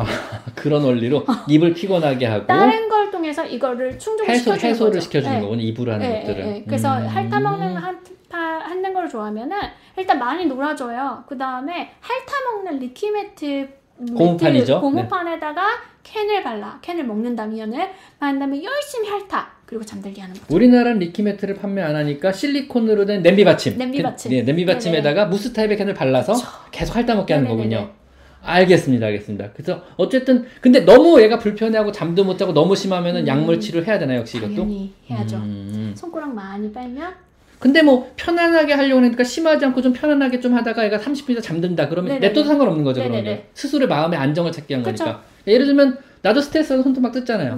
이게 내 마음의 안정을 주니까 뭔가 왠지 꼬리꼬리한 냄새 나면서. 저는 마음의 안정 찾다가 먹다가 이렇게 살찐 거거든요. 코로나 때. 그래서 막 그 사진 커뮤니티에 있는 사진을 보고 왜 저분과 저분이 다르지? 그러면 제 동생입니다. 여기 문제도 에미야 물 좀 다오님 질문 주셨는데 저 밤에 불을 꺼야 밥을 먹는 건 왜일까요? 저녁 내면 굶었다가 불을 끄면 바로 뽀짝뽀짝거리면서 먹어요. 요거 이유 한번 궁금하다고 질문 주셨는데요. 저도 이유가 궁금한데요. 그래요? 네. 보통 야행성 동물이니까 불을 꺼야 마음의 안정을 찾는 걸까요? 고양이는 사실 야행성 동물이긴 하지만 정확하게 야행성 동물이 아니라 방명성 아니면 방명성 크레퍼스큘러 동물이라고 하거든요. 무슨 뜻인가요 그게? 이렇게 해 질 무렵, 해 뜰 무렵에 어둑어둑할 때 활동하는 거지. 그리고 완전 어두면 쥐도 자요. 그러네요. 사냥을 못하니까. 그렇죠. 그러니까 쥐가 활발할 때 활발한 동물이에요. 그래서 정확하게 야행성 동물이 아니에요. 그리고 사람이랑 같이 사는 아이들은 사람이랑 같이 시간대가 많이 비슷해져 있어요. 그럼 얘는 무언가 불안해서 어두워질 때만 사람이 안 보일 때만 나와서 활동하는 걸까요? 아, 만약에 그 나머지는 시간이 숨어있다면은 이건 숨어있다면 그럴 거예요. 그런 아이들 생각보다 많이 있거든요. 숨어서 몰래 있다 저녁에 몰래 먹고 있다가 저는 아직까지도 입양한 지 3년이 됐는데 얘가 밥 먹는 걸 한 번도 못 보셨다는 분들도 계세요.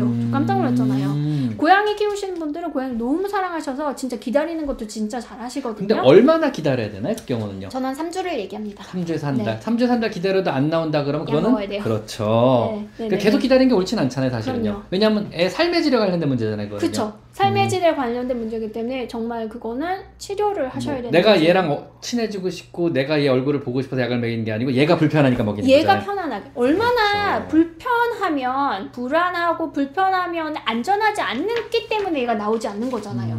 집이 안전하지 않는다는 생각을 하면 너무 힘들 것 같아요. 알겠습니다. 요것도 구루밍 관련 질문이 하나 들어왔는데요. 저희 집 고양이가 자꾸 구루밍하다 자기 털을 막 뜯는데 특정 부위가 아니고 온몸을 뜯는데 계속 구루밍하다 털 뜯고 구루밍하다 털 뜯고 반복하나 봐요. 네. 자, 요런 건 사실 스트레스성 행동 같은데 요런 건 어떻게 해야 될까요? 구루밍을 하다 뜯는 거는 조금 다른 문제거든요. 털을 뽑는다거나 아니면은 털을 씻는 경우도 있어요. 그렇죠? 새도 많이 하거든요. 그러니까 앵무새들도 그런 행동 많이 해요. 정신병 많지 앵무새들도? 그쵸. 엄청 많죠. 그쵸. 고양이도 그루밍은 사실 정상 행동인데 그게 너무 과해지면은 사실 정상이 아니에요. 왜 하는 건가요? 스트레스 때문에 그럴 수도 있고요. 유전적인 소인이 있는 경우도 있어요. 유전적인 소인은 강박증 같은 걸 말하는 건가요? 네네네. 그래서 이런 아이들도 환경이 어떤지 그리고 이럴 때 중요한 질문은 언제 해요? 라고 하면은 아, 뭐뭐뭐뭐 할 때 해요. 청소기만 돌리면 그렇게 하더라고요. 하면은 스트레스에 대한 반응, 스트레스 행동이 트리거가 거예요. 있는 거네. 스트레스를 유발하는. 발표하기 직전에 손톱을 뜯어요. 그렇게 트리거가 있는 거죠. 근데 그게 아니라 그냥 지가 쉬할 때 하고 끝날 때 끝나요. 그거는 스위치가 머리 안에 있는 거죠. 치료가 필요한 거죠. 알겠습니다. 네. 알겠습니다. 아, 참, 좀 전에 미국 선생님이 한국 음식 그립다 그랬는데 미국 선생님 저번에 저희 병원 방문했을 때 제가 밥 사드렸잖아요. 한우 요리 전문점에서. 오늘 거기 모시고 갔습니다. 완전 만족해 하셨습니다. 완전, 나 오늘 일기 쓰려고요. 미국 선생님 또 방문해 주시면 제가 또 같은 집 모셔가지고 또 맛있는 걸로 많이 접대해 드리도록 하겠습니다. 다음에 꼭 방문 주시기 바랍니다. 항상 방문은 환영합니다. 자, 그렇다. 여기 이번에는요. 분리불안하고 이식증 관련된 게 나는데 이 고양이 좀 특이한 게요. 네. 분리불안 소인도 있으면서 이식증도 있어요. 그러니까 예를 들면은 이제 같은 집 안에서 안 보이면은 계속 울어요. 네. 근데 무시하면은 주인이 나올 때까지 비닐을 심다든가 천을 물어뜯기 시작하는 거예요. 그럼 주인이 놀라서 뛰어나올 수밖에 없는 상황이죠. 그러니까 이런 경우는 어떻게 해야 될까요? 이거는 근데 마찬가지로 분리불안증이라는 거는 얘가 혼자 있을 때 정말 분리됐을 때 어떻게 보이는지를 알아야 돼요. 근데 내가 읽어보니까 분리불안까지는 아닌 것 같아요. 그냥요. 아, 근데 그건 진짜 어떤지 알아야 되고 그게 아니라 만약에 나는 그림자야. 엄마 그림자야. 그러면 문 좀 열어. 안 연다고? 그래. 엄마 거 다 하겠어 해도 엄마가 안 나와. 그러면은 자해를 해. 그러니까 엄마 아파 죽겠어 그럼 나오는 거랑 비슷한 거죠. 그러니까 약간 리모컨이 된 거예요. 이거 눌러도 엄마 안 나오네. 이거 안 나오네. 오 이거 딱 눌렀더니 나오네. 근데 토퍼, 거잖아. 이불, 수건, 천 다 뜯어서 삼키기까지 해요. 비닐도 삼키고요. 이건 강박증이라고 봐야 되나요? 강박증인지는 이제 조금 더 봐야 되겠지만 일단 이식증인데 이 정도면은 치료가 필요한 이식증인 거죠. 실제로 삼키면 치료가 필요한 거잖아요. 이게요. 장기간에 거의 평생에 걸친 치료가 필요하겠죠? 네, 대부분은 그런 경우가 많이 있습니다. 그쵸?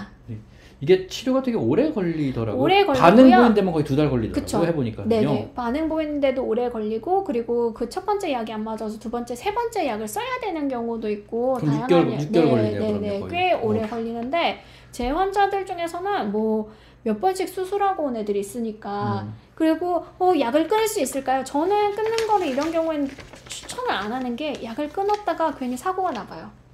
잘 유지가 되면 이런 경우 이 강박증 이식증 환자에서는 저는 약을 끊기보다는 그냥 관리를 하라고 합니다.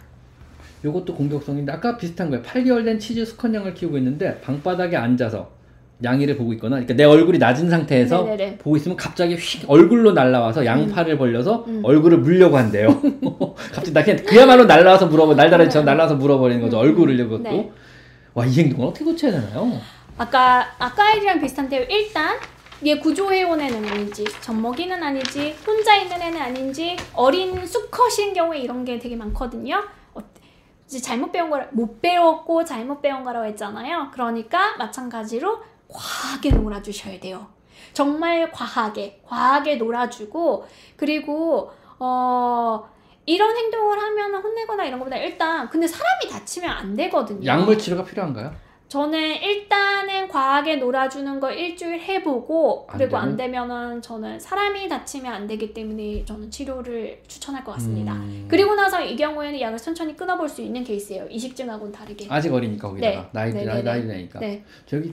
저기 두부야 오래 살자님께서 청주에 이렇게 대단한 분이 계셨더니 방문해서 저희 두부도 상담받아야겠어라는 질문 주셨는데, 어떻게 하면 교수님께 진료를 받을 수 있나요? 한번 안내, 잠깐 광고 한번 부탁드리겠습니다. 제가 충북대학교 동물병원 세종분원에서 일하고 있고요. 그래서 세종에 충북대 동물병원이 있습니다. 청주에 당연히 본원이 있고요. 분원이 세종에 생겼어요, 작년에. 그래서 충북대 동물병원에 전화하셔서요, 예약하시면 돼요. 예약을 해야 되는 거군요, 네, 교수님한테서. 김선아 교수님의 네. 행동학 진료를 받으신다. 네. 그러면 예약 전화를 하면 시간 약속을 잡아주시는 거 날짜하고요. 네, 그럼 가기 전에 어떤 거를 보러 준비해서 가야 되나요? 일단은 설문지 같은 게 있을까요? 따로? 현금? 설문지는 언제 받아보나요? 네. 이렇게 예약을 하시면 저희가 리셉에서 검사지를 보내드려요. 그래서 검사지를 작성해서 저한테 미리 보내주시고요. 그러면 이제 제가 실제로 환자를 봤을 때 훨씬 더 이렇게 좋은 질의 진료를 받을 수 있는 거죠. 그러면 검사지를 미리 작성을 안 하면 진료를 못 보는 거군요. 아니요, 볼 수는 있어요. 하지만 한계가 있겠죠. 검사지는 몇 장짜리인가요? 10장인가요? 많이 있어요. 10장짜리죠? 10개 넘어요. 제 손가락보다만. 그거를 다 작성하려면 얼마나, 보통 평균적으로 얼마나 시간이 걸리나요? 보통은 1~2시간 정도 걸리시는 것 같아요. 생각보다 많이는 안 걸리네요. 네, 1시간 정도 걸리신 분인데, 사실 이게 문제에 따라 달라요. 그렇죠. 10년 된 문제를 하려면, 엄마 그 몇 살 때였지? 그런 식으로. 우리 얘 몇 살에 데리고 왔지? 잠깐만, 이사 몇 번 했지? 근데 지금 이 문제가 생긴 지 지금 3개월밖에 되지 않았어. 쓰는데 3개월. 잠깐, 그래서 정리를 제가 잠깐 해드리면, 사실 행동학이라는 분야는요, 네. 우리가 어떤 병원에 와서 검사를 받고 이런 게 아니고, 그동안의 얘 문제 행동들을 종합하고 추론해서 우리가 진단을 내리고 약물 처방을 해야 되잖아요. 그렇기 때문에 여러분이 대부분 미리 설문지 같은 걸 작성해서 오시는 걸 권장드려요. 그 설문지들은 병원마다 양식이 있고, 김선아 교수님 같은 건 대략 한 10장 정도의 질문지를 보내드려요. 그럼 질문지에는 얘가 뭐 나이가 몇 살이고, 암놈인가 순놈인가고, 네. 언제부터 그런 문제 행동을 보였고, 문제 행동의 종류는 뭐고, 여러분의 집 구조는 어떻게 되고, 얘가 주로 어디서 살고 어디서 자며, 어떤 음식을 먹고, 어떤 병력이 있었으면, 이런 것들이 다 거기 들어있는 거잖아요. 많아요, 네, 그런 것들을 다 하나하나 적어서 미리 네. 보내주면은 저녁에 이제 그걸 다 분석을 하시는 거죠. 그쵸? 이제 그리고 시간 약속을 잡아서 오시면은 그것에 대해서 이제 진료를 하고, 상담을 통해서 진료를 마치고, 필요한 약이 있다면 약물 처방, 아니면 필요한 행동 교정이 있다면 교정을 교육하고, 이런 식으로 진행을 한단 말씀이시죠? 네네, 그렇게 합니다. 네, 저희 병원도 마찬가지입니다. 네, 그래서 어디나 마찬가지죠. 네. 생각보다 많은 숙제를 요구하는데, 이거를 되게 부담스러워하고 불편하신 분들 계시더라고요, 실제로는요. 근데 그게 이 아이에 대해서 정확하게 파악하기 위해서. 그죠. 왜냐하면 병원에 방문하면은 실제로는 5분, 10분 남짓 동안 질문과 답변을 받는 걸로 많이 부족하거든요, 네, 사실은요. 제가 아직 작두 타는 걸 못 배워가지고. 아, 그런 건 안 가르쳐 주더라고요. 저는 좀 타는 편인데, 작두. 저 작두 되게 좋아하거든요. 작두 못 타가지고. 크리스탈볼 이런 거 못 타고. 평창동 개작두라고 한때 유명했습니다. 쌀 던지고 이런 거를 못 해가지고. 쌀은 던져본 적은 없는데. 그래서 저는 검사 결과를 분석해야 합니다. 검사 결과를 분석한다. 네. 정확합니다. 네. 그래서 설문지 작성, 그러니까 사실은 행동학 분야에서 진료에서는요, 미리 설문지를 작성하는 되게 일반적인 경우, 이게 당연한 거거든요. 진료를 네. 받기 전에. 그래서 미리 설문지를 받아서 여러분의 어떤 고향에 대한 모든 정보를 기재해서 보내주시고 나서 그 다음 예약을 하고 오시는 것이 정확한 진단이 필요하다는 건 안내드리고요. 아까 세종 분원에 계시고 미리 전화해서 예약을 잡고 진료를 받으시면 끝판왕 진료를 받으실 수 있습니다. 네. 그리고 사실 대부분 동물병원들이요, 저를 포함해서, 저 역시 마찬가지입니다. 제가 진료해보고 안 된다 싶으면 저는 바로 2차로 넘깁니다. 교수님한테 토스를 저도 하거든요. 교수님 얘 보냈는데요, 제가 이렇게 이러저러해서 생각해보니까 제가 해도 안 될 것 같아요. 이걸 교수님이 좀 봐주셔야 될 것 같아요. 이런 식으로 보내고, 미국에서도 대부분의 병원들이 안 되면은 UC 데이비스의 김선아 교수님한테 이런 식으로 보내서 오는 거거든요. 소개를 받아가지고. 그래서 이런 식으로 가는 거기 때문에, 혹시 증상이 심각하다 그러면 한번 정상 찾아보시는 것도 나쁘지 않을 것 같습니다. 네. 자, 그럼 또 볼게요. 다음 질문인데요. 이거는, 자, 이것도 또 공격성, 불안증, 비닐류, 이식증, 거의 다 질문이 다 했네요. 화장실 훈련이 하나 있네요. 또 재밌는 게요. 교수님께 질문이 있습니다. 10개월 돼가는 코숏 암컷 고양이를 키우고 있는데요. 김예진님 질문입니다. 네. 7개월쯤에 중성화술한 뒤, 특이하게 중성화술한 뒤부터 화장실을 안 쓰기 시작했어요. 그래서 대변을 화장실에 안 보는 거예요. 중성화술한 이후에. 암컷인데요. 두부모래를 쓰다가 문제행동이 나타난 후로 벤토로 바꿔주는데도 여전히 화장실을 뭐 이것저것 화장실 종류도 다 바꿨나봐요. 굉장히 좋다는 화장실 다 바꿨는데도 화장실 똥을 다른 데다 막 싸나봐요. 그래가지고 뭐 대변을 뭐 이불에다 싸기도 하고 터널 장난감에다 싸기도 하고 커튼 뒤에다 싸기도 하나봐요. 네. 이게 화장실 문제인가 아니면 심리 문제인가 왜 이런 문제가 생겼고 어떻게 교정을 해줘야 되냐 이런 질문이었어요. 대변만 바깥에 싸나요? 대변만 바깥에 싼다고 돼 있습니다. 지금요. 그런 거면은 99.9% 뭘까요? 글쎄요. 뭐예요? 내가 가르쳐줬는데 옛날에 수업할 때 99.9% 이거는 행동 문제 아닌가요? 아니에요. 그럼요? 이건 내과적 문제예요. 아, 꼭 그렇군요. 건강검진을 받으세요. 왜 그럴까요? 그럼요. 대부분 이거는 스트레스 행동이라면은 고양이들이 모질라잖아요. 그죠? 똑똑해요. 네. 스트레스 행동을 할 땐 대부분 마킹을 하는데 오줌으로 마킹이 편한가요? 똥으로 마킹이 편한가요? 오줌으로 마킹도 하죠. 만약에 이게 스트레스로 인한 마킹 행동, 영역 표시 행동, 스트레스를 분출하기 위한 행동이라면 오줌으로 하지. 그럼 얘는 대변 볼 때 아픈 거군요. 아플 수도 있고요, 불편할 수도 있고요. 대부분은 뭔가 불편감을 주는 거죠. 수술한 이후에. 네, 그래서 제가 미국에서 고양이 행동학 명의로 나를 썼던 게 제 환자 중에 베어라는 애가 있었어요. 정말 잊지 못한 또 나의 환자. 아, 재밌겠네요. 나 이런 거 왜 곰이야, 곰이야, 베이야, 베어야. 근데 걔는 스토리가 어떻게 됐냐면은. 보호자가 60대였는데 남동생이 이혼을 하고 누나 집에 들어와서 살기 시작했어. 네. 근데 남동생이 고양이를 안 좋아해. 그 남동생이 털을 잡은 방이 하필이면 이 베어가 가장 좋아하던 방이야. 그리고 그 방에 베어가 쓰던 화장실도 있었고 그 침대 위에 베어가 이렇게 그 햇볕 받는 것도 좋아했고 베어가 낮잠 자던 방이야. 근데 하필이면 남동생이 그 방을 잡았네. 그리고 나서 남동생이 또 고양이를 너무너무 싫어해. 그래서 문 항상 닫아놔. 누나랑도 사이가 안 좋아. 남동생을 쫓아내면은 해결이 될 것 같지만 남동생이 또 이혼하고 와가지고 우울증에 걸려가지고 누나가 총체적 난국이네 진짜. 누나가 쫓아낼 수가 없어. 그래서 베어가 그 남동생 제일 좋아하던 방 바로 앞에다가 똥을 앞방에 딱 보이는데 똥을 싸기 시작한 거예요. 그래서 이거는 복수다, 스트레스다 해가지고 병원을 갔더니 다니는 병원 원장님께서 진짜 이분 배우신 분이야. 검사를 다 했는데 뭐 특별한 게 없으니까 내과 전문의와 영상 전문의한테 보냈어요. 미국에서 내과 전문의와 영상 전문의를 보려면은 많이 비싸요. 그죠? 많이 비싸죠. 얼마쯤 드나요? 일단 복부 초음파만 이게 심장 말고 복부 초음파만 보는데 한 800~900불? 100만 원이네요. 네. 그 정도 들거든요. 일단 얼굴 한번 보면은 40만 원. 아, 네. 비싼 얼굴이네요. 용안이네. 그야말로 용안이네요. 그리고 이제 손 대면은 손 댈 때마다 검사가 들어가잖아요. 많이 비싸져요.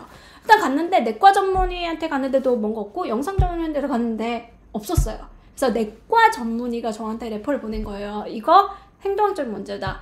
근데 내가 아니야, 똥만 짠다며, 오줌 아니고. 그래서 이거는 특별하게 이건 행동학적인 문제가 아닌 것 같다고. 검사 안 한 것 중에 한 가지가 초음파 검사는 안 했더라고요. 그래서 복부 초음파를 했습니다.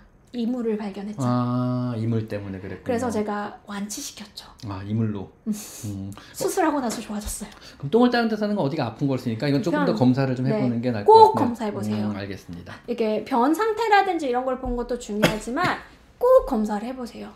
아까 민선님 질문인데 목에 줄감긴 이후로 PTSD 때문인지 몰라도 이제 주인한테 집착하고 분리불안 같은 게 생겼다 그랬잖아요. 이분이 다시 질문했는데 CCTV로 확인했을 때 저는 없을 때는 잘 자고 먹고 화장실도 잘 가는 사람이 없어도 그냥 정상적인 생활을 하나 봐요. 네. 퇴근해서 집에 들어가기 시작하면 울기 시작하면서 집착 증상을 보인대요. 사고 집착이 심해진 거면 약물치료를 해야 되나요 말아야 되나요 이런 질문 주셨는데 저는 이 케이스 같은 경우에는 일단 조금 더 그냥 주인을 많이 좋아하는 것 같은데 그냥 많이 좋아해도 불편할 정도로 그렇죠. 좋아하면 그런 치료를 받아야 되는 거잖아요. 그러니까 왜냐면 보호자만 불편한 게 아니라 이 아이를 불편한 거예요. 그렇죠. 아이가 울 정도면은 불편한 거예요. 운다? 네. 아, 울잖아요. 지금.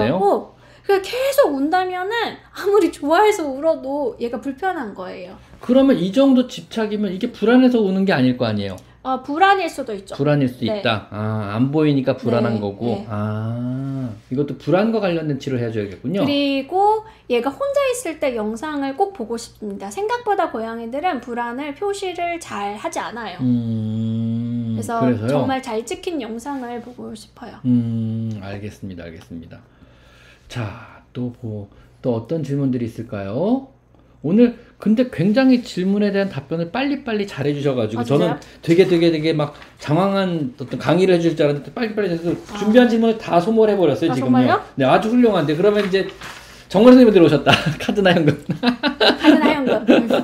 그렇군요. 준비물은 카드나 현금이군요. 역시. 네. 네. 수표도 받아요. 아, 수표도 받습니까? 알겠습니다. 그러면 저 외람된 말씀인데요. 기본 상담료라는 게 있잖아요. 교수님을 만날 때 대학에서 받는, 교수님 받는 게 아니라 대학에서 받는 거잖아요. 네. 그 기본 상담료가 얼마나 되나요, 보통요? 얼마인지 몰라. 어떡하지? 생각이 안 나요. 그래, 대충 그래도 보통 이 기본 일반적으로 이게 초진을 보면 네. 검사비랑 다 해서 네네. 약 4, 50만 원 정도 나오는 것 같아요. 그 정도 나오는 것 같아요. 네. 대학병원 저렇게 비싼 건 아니에요, 사실은요. 네, 사실 미국에 비하면 진짜 싼 거예요. 대학병원이라서 사실은 되게 비쌀 줄 알았거든요. 비싸게 받을까? 뭐 그러겠는데 그게 이제 약값은 별도인 거죠? 네네네네. 그러니까 검사하고 제 환자들이 청주에서 온 적이 딱 한 번 있었어요. 그리고 다 나머지는 멀리서 오시거든요. 네. 그래서 제가 약이 필요한 경우에는 다니시던 병원에서 받도록 하고 있어요. 그래서 일단 진료하고 나면 그 당일에 그 주치 선생님, 그 다니는 병 원장님하고 꼭 통화를 해야 되고 셔틀 다 보내드려요.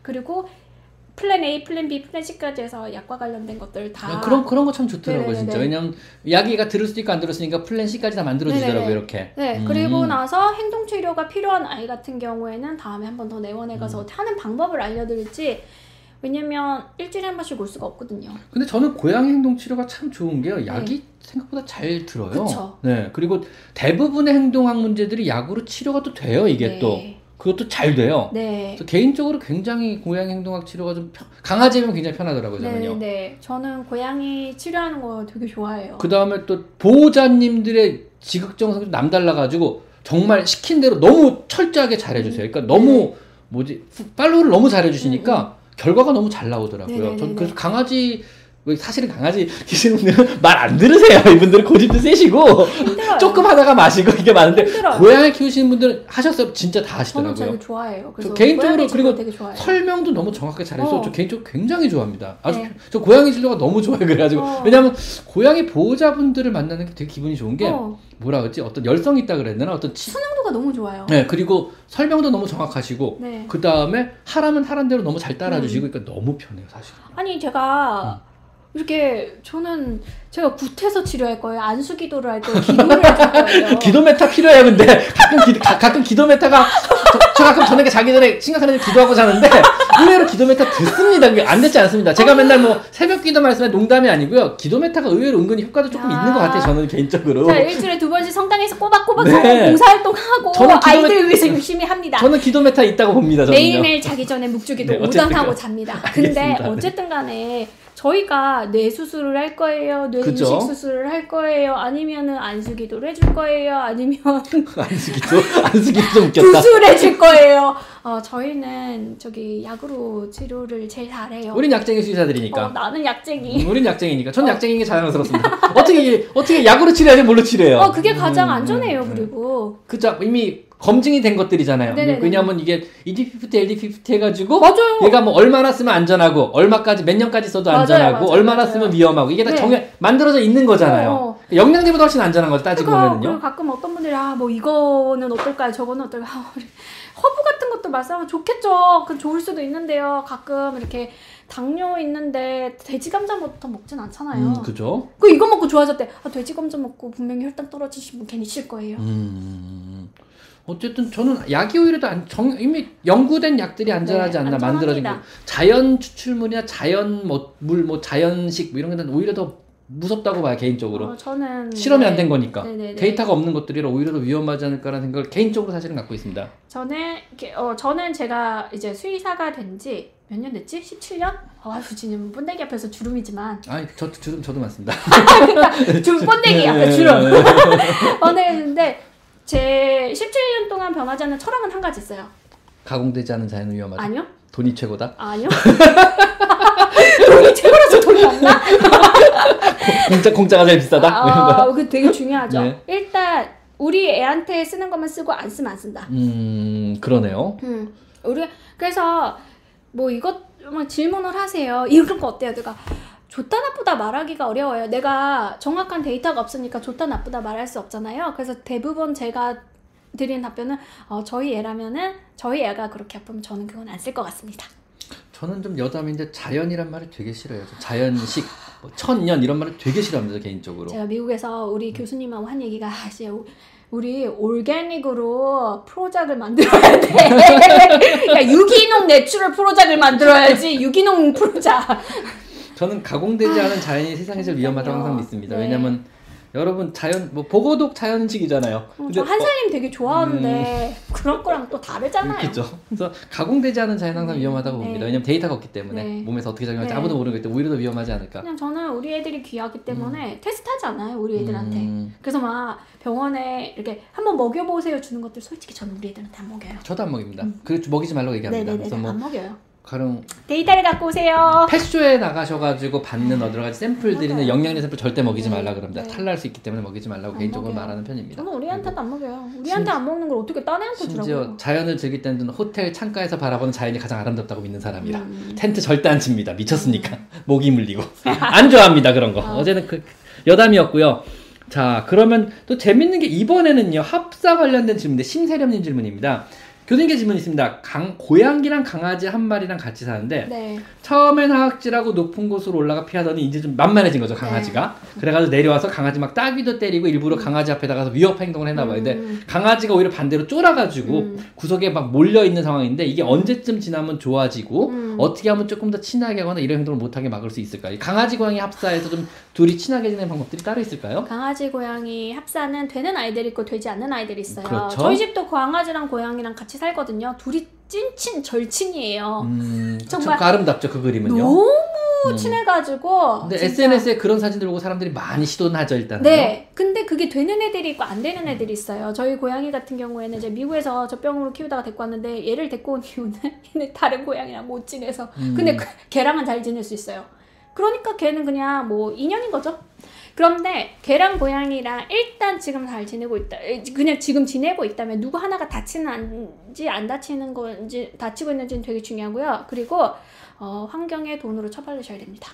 고양이랑 강아지랑 사는 것을 분리하라는 얘기군요.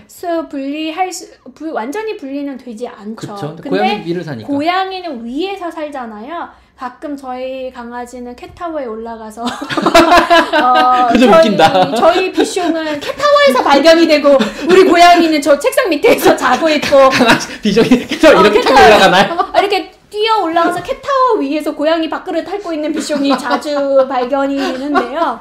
네. 뭐 그런 경우는 있어요. 하지만 사방을 둘러서 개랑 고양이가 함께 살고 있다면은 집에 사방을 둘러서 어디서든지 강아지가 조금 심하다, 행동이 너무 심하다 하면은 내려올 필요가 없이 올라가는 곳이 있어야 돼요. 그러니까 어디서든지 모든 집안의 곳곳을 내려오지 않고 다닐 수 있으면 고양이가 가장 행복한 환경이잖아요. 그쵸. 그래서 안전한 환경인 거죠. 개인적으로 일룸이나 한샘에 좀 제안을 드리고 싶은 게 고양이랑 강아지가 같이 쓸 수 있는 좋은 가구들을 좀 만들어줬으면 좋겠어요. 그 가구라는 게 우리가 지금 알고 있는 단순한 캣타워, 1차원적인 캣타워가 아니고 이제 모듈식으로 캣타워와 캣폴과 캣타워를 서로 연결해서 서로 바닥을 내려올 필요 없이 온 집안을 두를 수 있는 장까지 전부, 옷장까지 전부 다 이런 식으로 고양이랑 같이 사는 사람들의 어떤 시스템 가구들 같은 거 한번 만들어 보는 것도 괜찮지 않을까. 그런 가구 회사들도 이런 생각도 개인적으로 갖고 있어요. 근데 좀 전에 그 케이스에 대해서 조금 더 얘기하고 싶은데요. 네네. 지금 그 케이스에서 사실 저는 고양이의 행동을 보고 싶은 게 아니라 강아지 행동을 보고 싶어요. 얘가 겁난다잖아요. 강아지가 바보 같아서 지금은 쪼는데 혹시 몰라 이런 행동들을 교정하고 싶은데 어떻게 해야 될까? 바보같이 쫄아 있는데 누가 겁내하는 거예요? 강아지가 겁내하고 있죠. 걔 자난 거죠. 네. 걔가 치료를 받아야 될 수도 있어요. 그렇죠. 보통은 스트레스 받는 쪽이 치료를 받는 거니까요. 고양이 치료가 아니고 피해자예요. 뭐 가끔은 가해자 피해자 둘 다 받아야 되는 경우도 있지만 지금은 강아지가 피해를 보고 있거든요. 행동 교정을 물어보는 건 고양이 쪽이니까 고양이 행동을 교정할 방법은 사실 없는 거죠. 지금 어리다면은 과하게 놀아주는 거 해주고 그리고 이 환경을 해줄 수는 있어요. 근데 만약에 계속해서 강아지가 과도하게 무서워한다면은 사실 이거는 헤어져야 되는 문제예요. 알겠습니다. 네, 제 환자 중에 근데 이 정도 쫀다. 그래 있었는데 강아지 스트레스만 좀 교정해주면 아니면 스트레스를 교정하는 방법이 뭐 이제 약이라든지 아니면 행동치료를 하긴 하겠지만 극도로 무서워하는 경우에는 사실 아니요 강아지를 자신감을 좀 불어넣을 수 있는 방법은 있나 이 경우 쫄지 않도록. 뭘요? 안수기도로요? 아, 그럼 안 되나요? 뭐 놀이행동이나 그게 뭐 이런 거 통해서? 어느 정도까지는 되지만 극도의 공포증이라면은 이게 좀 어려워요.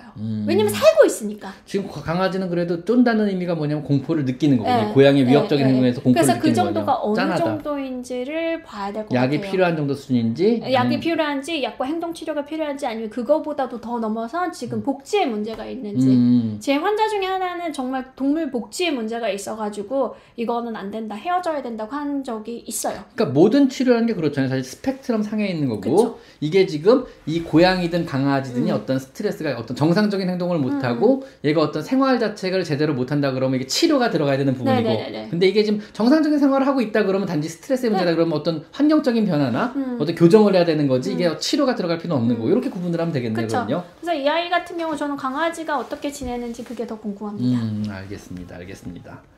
네, 그 다음에 또 어디 보자. 요것도 재밌는 게 하나 들어왔는데요. 모든 게 다 재밌어요. 그러네요, 진짜. 행동학 진짜 재밌지 않아요? 이것도 지금 아프고 난 후에 놀이에 흥미를 잃은 고양이가 있어요. 저희 고양이가 몇 달 전에 스트레스로 굉장히 심하게 아팠나 봐요. 네. 근데 아픈 다음에 놀질 않는데요, 네. 이것도 아까 놀이에 흥미를 좀 더 이렇게 의외로 갑자기 안 놀아서 놀이에 흥미를 좀 느끼게 할 방법이 뭐가 있을까 이런 질문도 의외로 되게 많거든요. 그때 이거는 그런 문제기보다는 일단 몇 살인지가 되게 중요할 것 같고요. 나이가 안 들어있어요. 나이가. 네. 네. 저희 고양이가 14살인데 뭐 이런 거면 다른 거고 또 2-3살인 거랑 다른 거고 그렇죠. 어린 경우에 다르잖아요. 네네. 그리고 그 아팠다는 게 정말로 지금 완치가 돼서 컨디션이 다 올라왔는지가 중요해요. 아니 아파 죽겠는데 그러네 컨디션이 안 올라왔으면 안 놀죠 당연히. 그리고 병원에서 이제 괜찮아요 라고 해도 컨디션이 다 안 올라온 경우도 있어요. 그리고 나이에 따라서 다르고요. 그래서 정말로 노는 거라는 거는 컨디션이 완전히 회복되어야 되는데 근데 만약에 성묘고 정상적인 건강한 아이인데 놀이의 흥미가 별로 없는 아이들은 어떻게 해줘야 되나요? 원래 잘 놀았는데 안 논다고 한다면은 저는 아직 아프다고 봐요. 근데 그거 말고 이제 얘를 떠나서 정상적인 성묘인데 잘 안 놀아요. 좀 원래 잘 안 노는 아이들이 있죠. 그게 정상이란 얘기죠. 정상일 수도 있고요. 아직까지 무엇이 재밌는지 못 찾았을 수도 있어요. 내가 게임 재밌는 걸 못 찾아서 아직 게임 못하는 걸 마찬가지군요. 그쵸, 포켓몬 저 게임 싫어했는데 40에 포켓몬을 시작해서. 전 스타크래프트 이후로 하나도 게임을 해본 적이 없습니다. 디아블로 2. 그런 것도 저는 재미가 없었고 저는 그렇게 포켓몬이 재밌더라고요. 그러면 추천하시는 놀이에 흥미를 잃은 고양이를 위해 추천하는 놀이가 따로 있으신가요 혹시? 그냥 사람이랑 뭔가 같이 하는 거 좋아하는 것 같아요. 대부분 사람이랑 관계가 좋다면 이제 관계가 좋다면 그럼 사람이랑 같이 할 수 있는 다양한 놀이를 시도를 해보는 그쵸. 거군요. 네네. 어떤 시도를 했을 때 가장 확률이 높았다고 보시나요? 그냥 저는 파닥파닥한 그런 낚싯대를 사람이 들고 뛰고 숨바꼭질 같이 그쵸. 들고 뛰고 그러고 나서 좀 관심을 보인 다음에 나중에는 굉장히 아름답게 맛있는 거 먹고 끝날 때 항상 맛있는 걸 먹고 끝나야겠죠. 왜냐면 사냥이 끝났으니까 보상을 줘야 되니까 그럼 나 잡아봐라가 통하는 거군요 얘들한테는요. 나 잡아봐라 게임으로 그거... 사람 자체가 사냥물이 되는 건가요? 아니요 파닥파닥 가끔 그런 거 있어요. 놀아주는데 이게 부적절한 놀이인지 왜냐면 어린 고양이인데 내가 쫓아가면은 기겁하고 도망가고 얘가 쫓아오면 내가 도망가 숨습니다. 이런 놀이 되게 좋아하는데 계속하는 게 올바른 건가요? 라는 질문을 하고 있어요. 일단 가장 좋은 거는 사실 추천하는 건 도구를 사용해서 그런 걸 좋아해요. 자신의 몸이 도구가 되면 안 되잖아요. 그리고 또 내가 쫓아가면 너무 공포해지면서 쫓아가면 또 안 돼요. 나에 대해서 공포심이 생길 수도 있으니까요. 너무 큰 나는 너무 크잖아요 고양이에 비해서. 그러니까 작은 도구를 이용해서 노는 게 남편분이 허리에 줄을 맨날 던지면은 그래도 안 되나 사냥물이 되는 거라서. 그렇죠. 굳이 뭐 그렇게까지. 그러니까 사람이 굳이 도구가 될 필요는 없다는 거군요. 그렇게까지. 알겠습니다. 사람은 도구를 이용하는 동물입니다. 자, 5개월 된 길냥이 이방 상주 엘린님 질문인데 3주차입니다. 저희 고양이는 제가 슬쩍만 움직여서 숨소리에 숨어버리고 다시 다가가면 다시 하악되면 손톱을 대고 물어. 이건 적응이 안 된 거네요. 전혀 사람하고요. 3주 동안 전혀 쓰담지도 못하고 있어요. 이건 약 먹어야 되는 거 아닌가 이 정도면은요? 치료가 필요합니다. 3주가 넘었다 그러면 치료가 필요한 거죠. 이건 지나친 불안증이죠 일단은요. 요거는 꽤 오래 약을 좀 먹이셔야 될 것 같아요. 엘리님은 치료가 필요한 상황인 것 같습니다.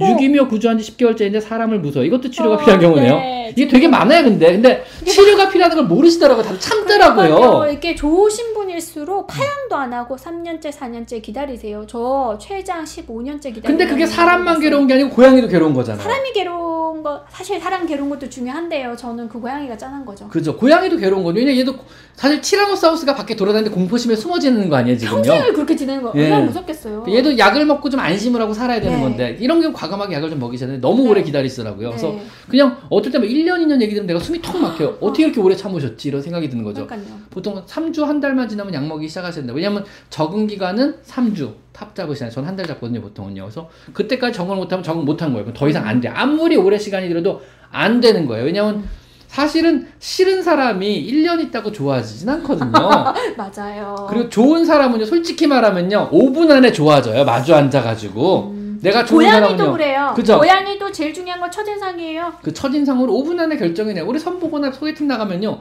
5분 안에 결정해도 이 사람 좋은 사람, 나쁜 사람 만나야지 말아야지. 호감이 있다, 호감 없다 5분 안에 결정되지 10년을 만난다고 안 좋은 사람이 좋아지진 않거든요, 이거는요. 마찬가지입니다. 3주까지 탑 기다려보시고 혹시 모르니까 안 되면 약을 먹이셔야 됩니다. 네, 그죠? 치료가 필요합니다. 알겠습니다. 대부분의 저런 아이들의 이제 공포증이나 범불안증이 있는 경우가 있습니다. 근래에 혹시 진료한 거 중에 재밌는 거 있으셨나요? 진료가, 저는 모든 진료가 재밌는데 모르겠네요. 사람들한테 도움이 될 만한 진료가 따로 있었을까요? 그냥 뭐 수의사분이 키우던 고양이였는데 10년 넘게 숨어있는 아이. 아, 비슷한 경우네요. 네네네. 약을 10년 넘게 숨어서 안 나오고 수의사가 키웠는데. 네. 그래서 이제 상담을 하고 약을 먹이기 시작했겠죠? 왜냐면 수의사니까 그나마 기다려줄 수 있었던 거예요. 그렇죠. 그리고 걔는 방이 있어요. 자기 방. 고양이 방에 그냥 아예 딱 고양이 방 하나 만들어주고. 방. 그리고 엄청 좋아. 캣워크에 캣타워에 모든 게 다 있어요. 할 수 있는 걸 모든 거 다 했죠, 수의사니까. 그럼요. 네. 근데 그리고 끝까지 기다리셨죠. 만지지도 못하고 얼굴도 못 쳐다보고. 네네네. 약 먹고 얼마 만에 좋아졌나요? 금방 좋아졌어요. 이렇게 약을 몇 가지 바꾸긴 했는데 마지막 약을 썼을 때는 금방 좋아져서 십몇 년 만에 처음으로 낚싯대를 가지고 놀았다고. 그러니까 낚싯대가 있는 거리까지 다가와 준 거네요? 아니, 낚싯대를 놀았다니까요? 잡으려고 놀았어요. 그래가지고 그 영상을 했는데 우리가 다 같이 눈물을 흘렸잖아요. 얘는 놀 줄 모르는 줄 알았다고. 그러면은 어린 고양이 중에 놀지 모르는 불안감 때문에 놀지 모르는 도 당연하게 있는 거네요. 당연하죠.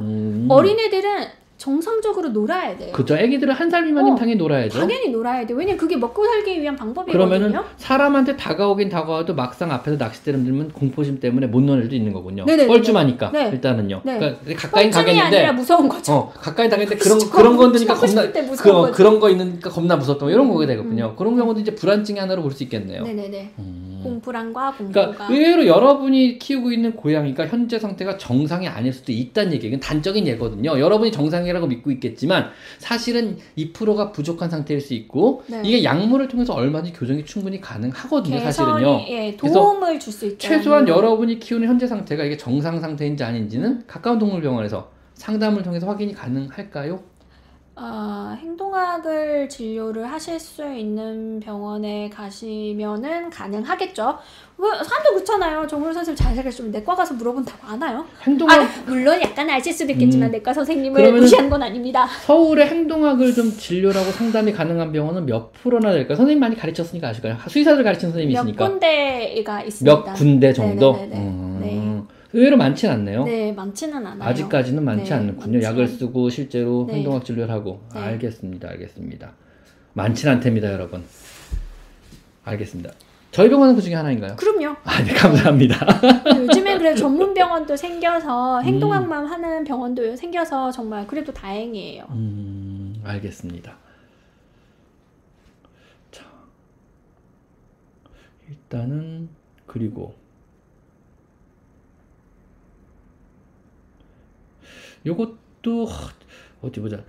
최병원님 질문인데 이건 그냥 답변해 드릴게요. 자꾸 질문해 주셔가지고. 사실 오늘 행동학 관련된 질문 받으려고 했는데 복막염이고 신약 9일차인데 사료를 안 먹어서 병원에 입원시켜서 수액 맞으면서 강제급여 요청하고 있습니다. 아직은 주사기로 급여 주는데 이것도 거부하면 비강튜브 써놔야 해요. 비강튜브의 위험성을 좀 알 수 있을까요? 비강튜브는 사실은 장단점이 있어요. 정말 안 먹어서 뭐 주사기로 해도 가다 안 받아 먹는다 그러면 할 수 없이 쓰는 거거든요, 이게요. 근데 주사기로 받아 먹는다 그러면 저는 절대 마지막까지 쓰지 말라 그러는 것 중에 하나예요. 그래서 비강 튜브를 극적으로 좋아하지는 했지만 비강 튜브를 써서 결과가 안 좋은 애도 의외로 많아. 이거 하면 애들이 굉장히 스트레스 심하게 받거든요, 사실은요. 네. 저는 사실 위 튜브를 더. 그죠. 차라리 얘가 덜 스트레스 받고 덜 아프니까. 네, 그죠. 위에, 무슨 튜브라고 하죠? 이티 튜브라고 하죠. 아니요. 위. 어쨌든 간에 네. 네, 수술적으로 교정하는 네, 장착하는 사실 굉장히 간단하게 물론 진정은 필요하지만 간단하게 생각하는데 사실 그게 훨씬 더 저는 애들에게는 좋다고 생각해요. 그래서 저는 비강 튜브 써서 극적으로 좋아질 그렇게 많이 보진 못했어요. 그거보단 차라리 마지막까지 강제급여가 저는 확률적으로도 높았던 것 같아요. 근데 강제급여라도 받아먹지 못한다 그러면은 뭐 할 수 없죠. 그땐 튜브를 써야죠. 네, 저는 일단 애들이 편한 거를 되게 중요하게 생각하기 때문에 그래서 저는 일단 비강 튜브 많이 불편하죠. 그래도 불편하죠. 위가 나요. 위에다가 박아놓는 게 나요. 위에다 뽕. 알겠습니다. 저도 낚싯대를 들고 튀고 그 위에 간식 던져주는데 간식 던져주는 건 되게 중요해요. 네, 잘 모르시는 분들 많더라고요. 근데 그 놀이할 때 약간 어둡게 하고 노는 건 어떤가요? 괜찮아요. 어두워도 되고 화나도 되고 어두우면 더 잘 논다는 애들이 의외로 많더라고요. 네, 근데. 뭐 그럴 수도 있죠. 근데 사람은 화난 게 좋잖아요. 내가 안 부딪히는 것도 중요합니다. 자, 엉덩이에 똥을 묻힌다. 변이 질어서 그런가요? 변이 지니까 당연히 묻겠죠. 네. 근데 그걸 또 그루밍을 제대로 안 하는 것도 있는 거잖아요. 바로 요거 한번 읽고 질문 답변 해주시겠어요? 그럼요. 14개월 아비시니안인데 5에서 9개월째 제 발가락 5에서 9개월째 제 발가락을 보면 종종 물어서 양말을 신었는데 아직까지 양말을 못 벗어요. 어떻게 하면 양말을 벗을 수 있을까요? 이건 아까랑 비슷하죠? 부적절한 놀이 행동이죠. 집에서 제일 열심히 돌아다니는 건 발이잖아요. 그렇죠? 그럼 맨발이 재밌어요? 무는 감이 좋잖아요. 그렇군요. 그래서 일단 아비시니아는 체육특기생을 데리고 오셨다고 생각하면 됩니다. 그렇죠. 코숏과 더불어. 그렇죠. 그래 아비시니아는이랑 벵갈은 코숏 위예요. 코숏하고는 비교하면 안 되죠. 호랑이네. 아비시니안하고 벵갈은 그 데이터도 있어요. 베나트 교수님이 한 거에서 보면 제일 과하게 놀이 행동을 제일 많이 하는 아이들이에요. 걔네들은 체육특기생인데 혼자 있으면은 누구한테 하겠어요. 그래서 저는 아비시니안과 벵갈은 리터메이트들이 같이 동배새끼들이 같이 입양 가야 된다고 생각한 사람이에요. 아비시니안과 벵갈은 두 마리를 키워야 합니다. 처음부터. 중간에 합산 잘 되는 편인가요? 개체차죠. 케바케이긴 한데요. 그래도 잘 되는 편이에요. 이렇게, 왜냐면 둘이 성격이 근데 이렇게 반대 성별이 좋기는 해요. 그리고 소꿉들이라면 뭐 중성화해서 키울 거니까 상관없는데 일단 이 아이들은 체육특기생입니다. 그러면 사람이 지치지 애들이 지치진 않을 거예요. 성묘 합사에 대한 노하우가 따로 있으신가요? 성묘 합사에 대한 노하우는요. 일단은 저는 임시보호를 하라고 해요. 임시보호를 하고 그리고 일단 성묘를 키우고 있어요. 근데 또 데리고 오시겠다고 하는 분에게는 이제 질문을 하죠. 얘가 어렸을 때 다른 고양이랑 지내본 적이 있는지 어땠는지 만약에 어렸을 때 다른 고양이랑 전혀 다 못 지냈어요. 그럼 굳이 그냥 하나만 잘 키웁시다. 근데 어렸을 때 잘 지냈어요. 다른 고양이랑도 잘 지냈어요. 근데 전혀 모르는 경우 그런 경우 아예 몰라요. 그런 히스토리가 없어요. 그러면 한번 해봅시다 하겠지만 과거의 고양이들마다 다 못 지냈어요. 그럼 굳이 지금도 못 지낼 수 있는 가능성이 높기 때문에 꼭 그렇게 하진 않고요. 근데 어렸을 때 잘 지냈다? 아니면 과거에 지냈는지 안 지냈는지 모른다. 그러면 당연히 시도해볼 수는 있죠. 근데 가능하면 이제 품성들이 비슷한 애들이 있어요. 페르시안을 키우는데 아비시니안을 데리고 왔다. 힘들어요. 그죠. 극과 극이죠. 힘들어요. 그리고 아비시니안을 키우는데 페르시안 데리고 왔다. 얘 집 나가고 싶어요. 자, 그럼 종종 받는 질문인데요. 뭐 주인이 계속 집을 비워야 돼. 일을 해야 되니까. 고양이 혼자 하루에 8시간, 10시간씩 있으니까 짠한 거예요. 이런 경우 사실은 한 마리 더 데리고 들어오는 걸 추천하시나요? 그러니까 얘마다 다 달라요. 애들마다. 얘 성격마다. 노는 거 굉장히 좋아하고 다른 고양이랑 잘 지낼 수 있을 것 같은데 그렇다. 그러면은 일단 다른 고양이 임시보호 해보세요. 그리고 나서 잘 지내면은 쭉 가는 거 아니면 미안 내가 너를 임시보호 하는 거였는데 우리는 인연이 아닌가 봐 할 수도 있는 거죠. 아니면은 정말 치료까지 가는 경우도 있어요. 그런데 저는 임시보호 하는 게 더 좋다고 생각하고요. 그리고 이 아이의 성격에 따라서 과거에 어떤 이렇게 고양이랑 어떻게 지냈는지, 지내본 적이 있는지 없는지, 아니면 지냈는데 다 나빴는지. 그리고 두 번째 고양이를 데리고 오실 때는 얘가 임시보호가 아니라면, 아니면 임시보호라면은 죄송합니다 그러고 좋은 주인이 있으면은 보내면 되겠지만, 임시보호가 아니라면 혹시라도 얘네들이 잘 지내지 못한다면 나중에 어떻게 할 건지 그런 방안을 생각을 해야죠. 만약에 임시보호를 한다 그러면 며칠을 지켜보면 될까요? 저는 한 달입니다. 한 달? 네. 3주 역시? 3주 안에 안 친해지면은 네. 어차피 안 되는 거군요. 네네네. 안 되는 경우가 어렵네. 많이 어렵네. 있죠. 네. 알겠습니다. 자, 8개월 수컷양 초보집사인데요. 중성화 수루에 너무 사료를 안 먹어요. 그리고 사료를 조금 먹은 후 밖을 주변 바닥 화장실 모래 덮는 행동을 하듯 발로 슥슥 닿는데 이건 무슨 의미일까요? 아, 이거 진짜 질문 되게 많이 하는 건데요. 그죠? 그리고 8개월 정도 되면은 양이 조금씩 주는 아이들도 있어요. 먹는 이제 성장이 신체적인 성장이 많이 끝났기 때문에 먹는 양이 줄기도 해서 적게 먹는 경우도 있고요. 그리고 이제 덜 움직이다 보니 그죠? 덜 움직이다 보니 배가 덜 고파서 덜 먹는 아이들도 있어요. 그리고 사료 먹고 나서 덮는 행동 같은 경우에 썰이 되게 많아요. 근데 썰일 뿐입니다. 그쵸? 그런데 많은 고양이들이 이런 행동을 보여요. 그렇다면 정상 행동? 네. 뭐 묻어놓고 나중에 먹어야지 뭐 이런 얘기도 있고요. 그런 얘기도 있고 마음에 안 들어 그런 얘기도 있고 너무 좋아서 나는 숨기고 있어 얘기도 있고 그냥 다 다릅니다. 알겠습니다. 자, 역시 성격이 제일 중요한 것 같아요. 그럼요. 저 그냥 개인적으로 듣고 코드가 맞아야 돼요. 개인적으로 듣고 싶은 말이 좀 있는데요. 사실은 김선아 교수님께서는 이런 행동학 강의도 많이 하시지만 개인적으로 제가 들어본 것 중에 제일 와닿았던 강의 중에 하나가 사실 뭐 펜러스, 안락사 이런 쪽 강의를 제가 개인적으로 굉장히 와닿게 많이 들었어요. 네. 특히 이제 많은 분들이 헷갈려 하시는 많이 아픈 뭐 노령의 강아지든 고양이를 키울 때 도대체 안락사를 시켜야 되는지 말아야 되는지 또 시킨다 그러면 언제쯤 네. 시켜야 되는지 네. 시그널을 얘가 주는 건지 누구 말을 들어야 되는 건지 네. 뭐 이런 거에 대한 질문 많이 수의사들이 받아요. 개인적으로 맞아요. 저도 많이 받고 그래서 거기에 대한 의견을 좀 선생님 한마디 해주시면 저는 되게 좋을 것 같아요. 네. 안락사는 시켜도 후회 안 시켜도 후회예요. 해도 후회 안 해도 후회고 하고 나면은 너무 빨리 시켰나 아니면 너무 늦게 시켰나 모든 게 후회일 수밖에 없어요. 근데 중요한 게 뭐냐면 안락사에 대해서 이해를 좀 하셔야 돼요.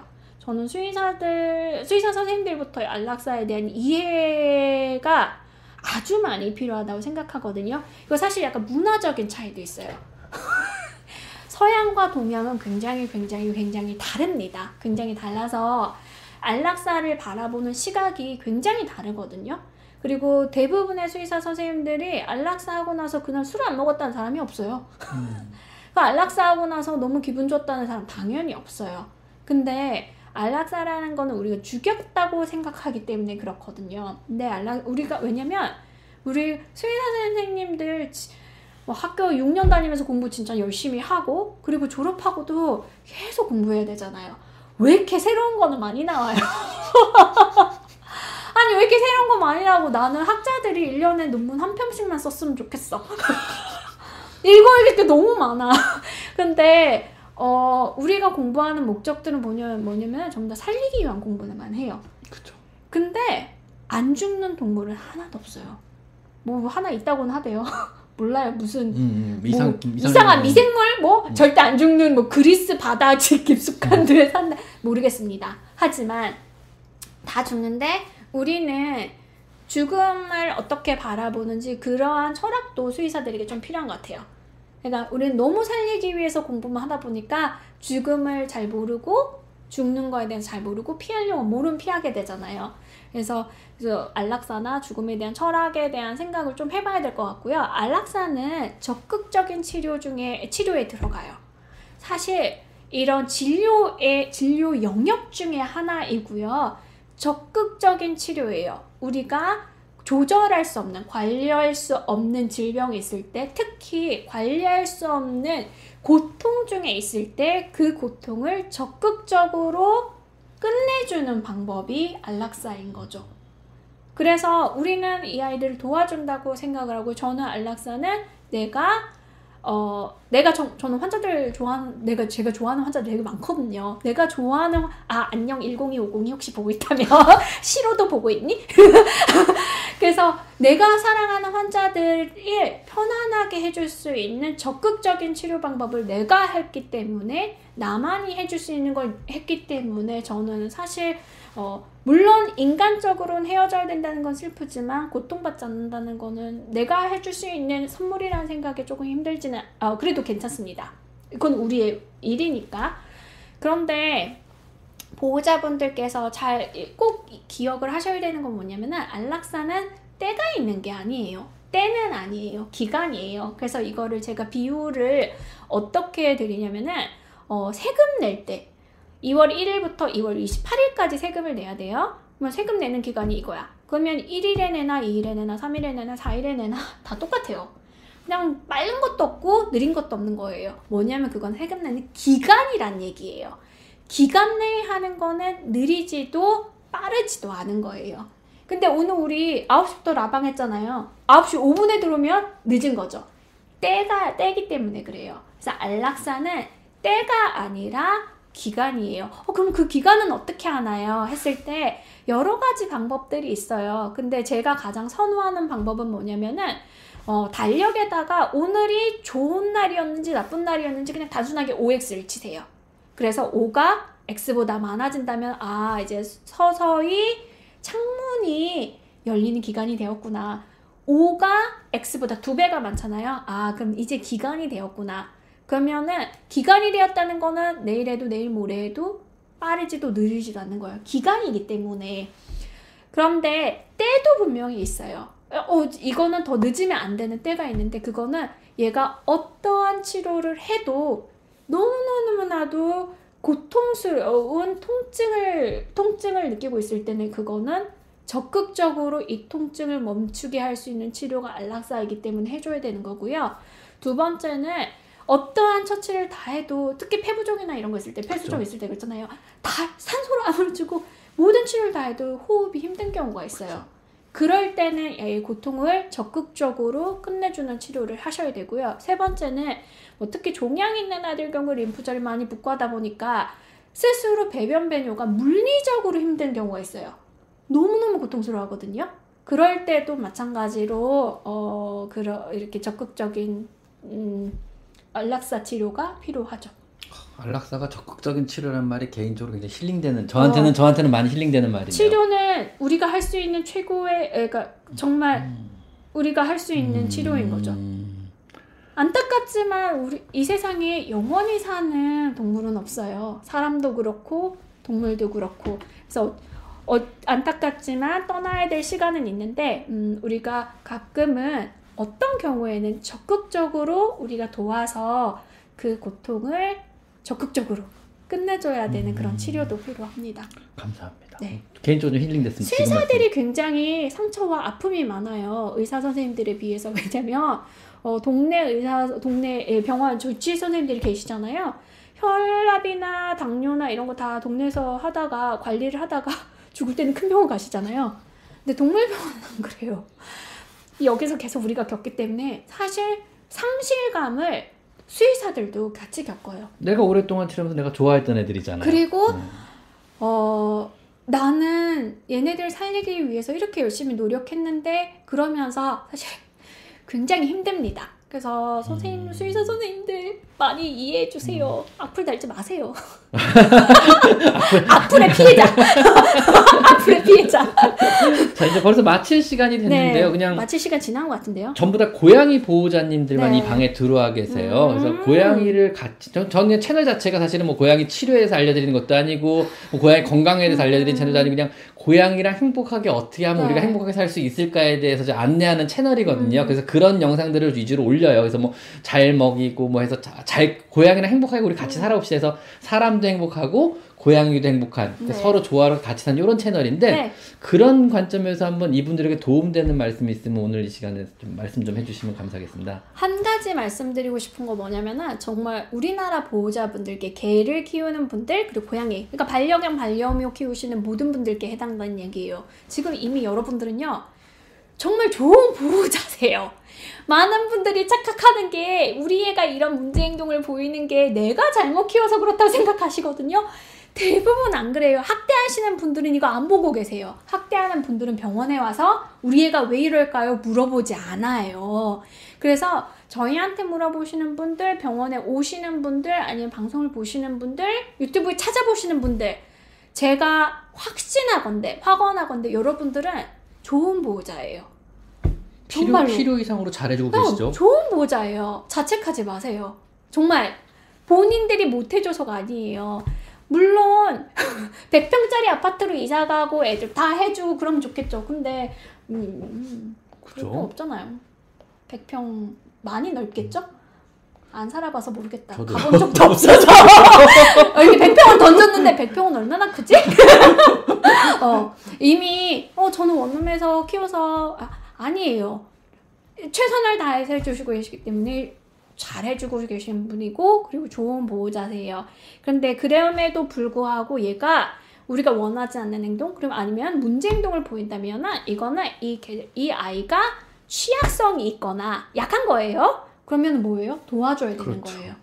네, 도와줘야 되는 거지 내 탓을 하시면은 그러니까 유전적이든 뭐든 원래 그쵸? 그런 거지 네네네네. 우리가 잘못 키워서 그런 건 네. 아니라는 교육을 잘못 시켜서도 네네네. 아니고 네. 대부분은 아닙니다. 아닙니다. 근데 우리나라 제가 한국 와서 진료하면서 느낀 게 이 아이가 왜 그런 거 같으세요? 라고 보호자분께 제가 잘못 키워서 제가 너무 모를 때 키워서 아니에요. 그건 방송의 영향도 좀 있지 않나요, 사실? 그래서 제가 방송을 안 봐요. 방송에서 너무 주인분 탓을 하는 거 전 되게 불편하더라고요, 아니에요. 사실은요. 진짜 네. 다 아니란 말이에요. 그런 분이 있어요. 근데 그분들은 우리한테 와서 진료받거나 물어보거나 이런 방송을 찾아보거나 하지 않아요. 그쵸. 네. 그래서 전 되게 불편했어요. 방송에서 왜 이렇게 주인분 탓을 하지? 네. 못 키웠다 그러지? 잘 키우신 것 같은데 되게 불편했어요, 전 개인적으로. 네. 좀. 제가 봐도 되게 잘 키우시더라고요. 너무너무 네. 잘 키우세요. 그냥 얘가 그런 거지 내가 못 키워서 그런 건 아니거든요. 네. 그냥 도움이 필요한 거예요. 그리고 문제 행동을 보이는 아이는요. 그냥 특수아동과 같은 거예요. 스페셜 니즈가 있는 거예요. 그러니까 제가 미국에서 진료할 때는 A dog with a special needs, a cat with a special needs라고 해요. 특수아동을 할 때 with a special needs라고 하는 것처럼 도움이 필요한 거지 문제아가 아니에요. 가출 청소년, 비행 청소년 이런 문제아가 아니에요. 그냥 도움이 필요한 거예요. 그래서 지랄 맞다, 못됐다 이런 말은 정말 해당이 되지 않는 거죠. 도움이 필요하다. 도움이 필요한 아이. 2% 도움이 필요한 아이. 그죠? 왜냐면 2% 부족하니까. 그래서 ADHD 환자 아이나 사람의 아니면은 어떤 증후군을 앓는 아이나 이게 내가 못 키워서 그렇게 된 게 아니고 그렇게 낳은 아이잖아요. 네. 얘가 도움을 줘서 정상생활하게 해주는 거잖아요. 그죠? 그냥 도움이 필요한 근데 아이예요. 대부분 너무 우리나라는 지나칠 정도로 너무 잘 키우셔가지고 좀 너무 꼼꼼하시고 그래서 너무 마음이 아파요. 이렇게 잘하는데 계속 자기 탓을 하는 거는 별로 같이 행복하기 위해서 같이 사는 거예요. 한쪽만 행복하기 위해서가 아니라 보호자도 행복해야 되고요. 그리고 같이 크는 아이도 행복해야 돼요. 그래서 원헬스라는 얘기를 많이 하잖아요. 그죠. 또 사람의 건강과 동물의 건강과 자연 환경의 그 안전성 환경이 연결돼 있다. 요즘엔 원 웰페어라는 얘기를 해요. 처음 들어봤다. 네.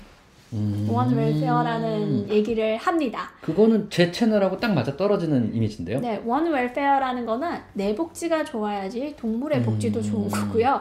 얘네들이 복지가 좋아요. 내 복지도 좋은 거야. 하나로 연결되어 있는 그게 거예요. 그게 제 영상 모토예요. 네. 내가 행복해야 내 동물이 행복하다. 저는 이제 예전에 동물원에서도 동물원과도 일을 많이 했는데 항상 동물 복지의 시작은 사육사의 복지부터 시작합니다.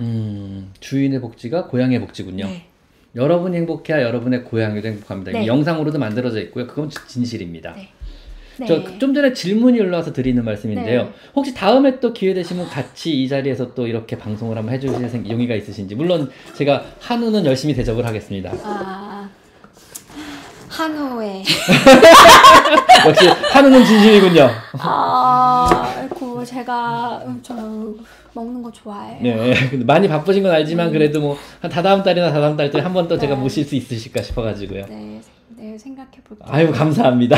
그리고 그리고 또 한 번의 광고. 제 여기 커뮤니티에 올라있는 설문연구 주변에 널리 좀 협박과 한우로 친한 친구들이 있다며 고양이를 키운다며 꼭 좋은 연구가 나왔으면 좋겠습니다. 네, 정말 저도 굉장히 기대하는 연구고요. 그리고 이 연구로 정말 좋은 저는 논문을 당연히 쓸 거고요. 그리고 이 연구로 이 유튜브 하시는 수의사 선생님들한테 당연히 제공해서 논문의 단점은 그거예요.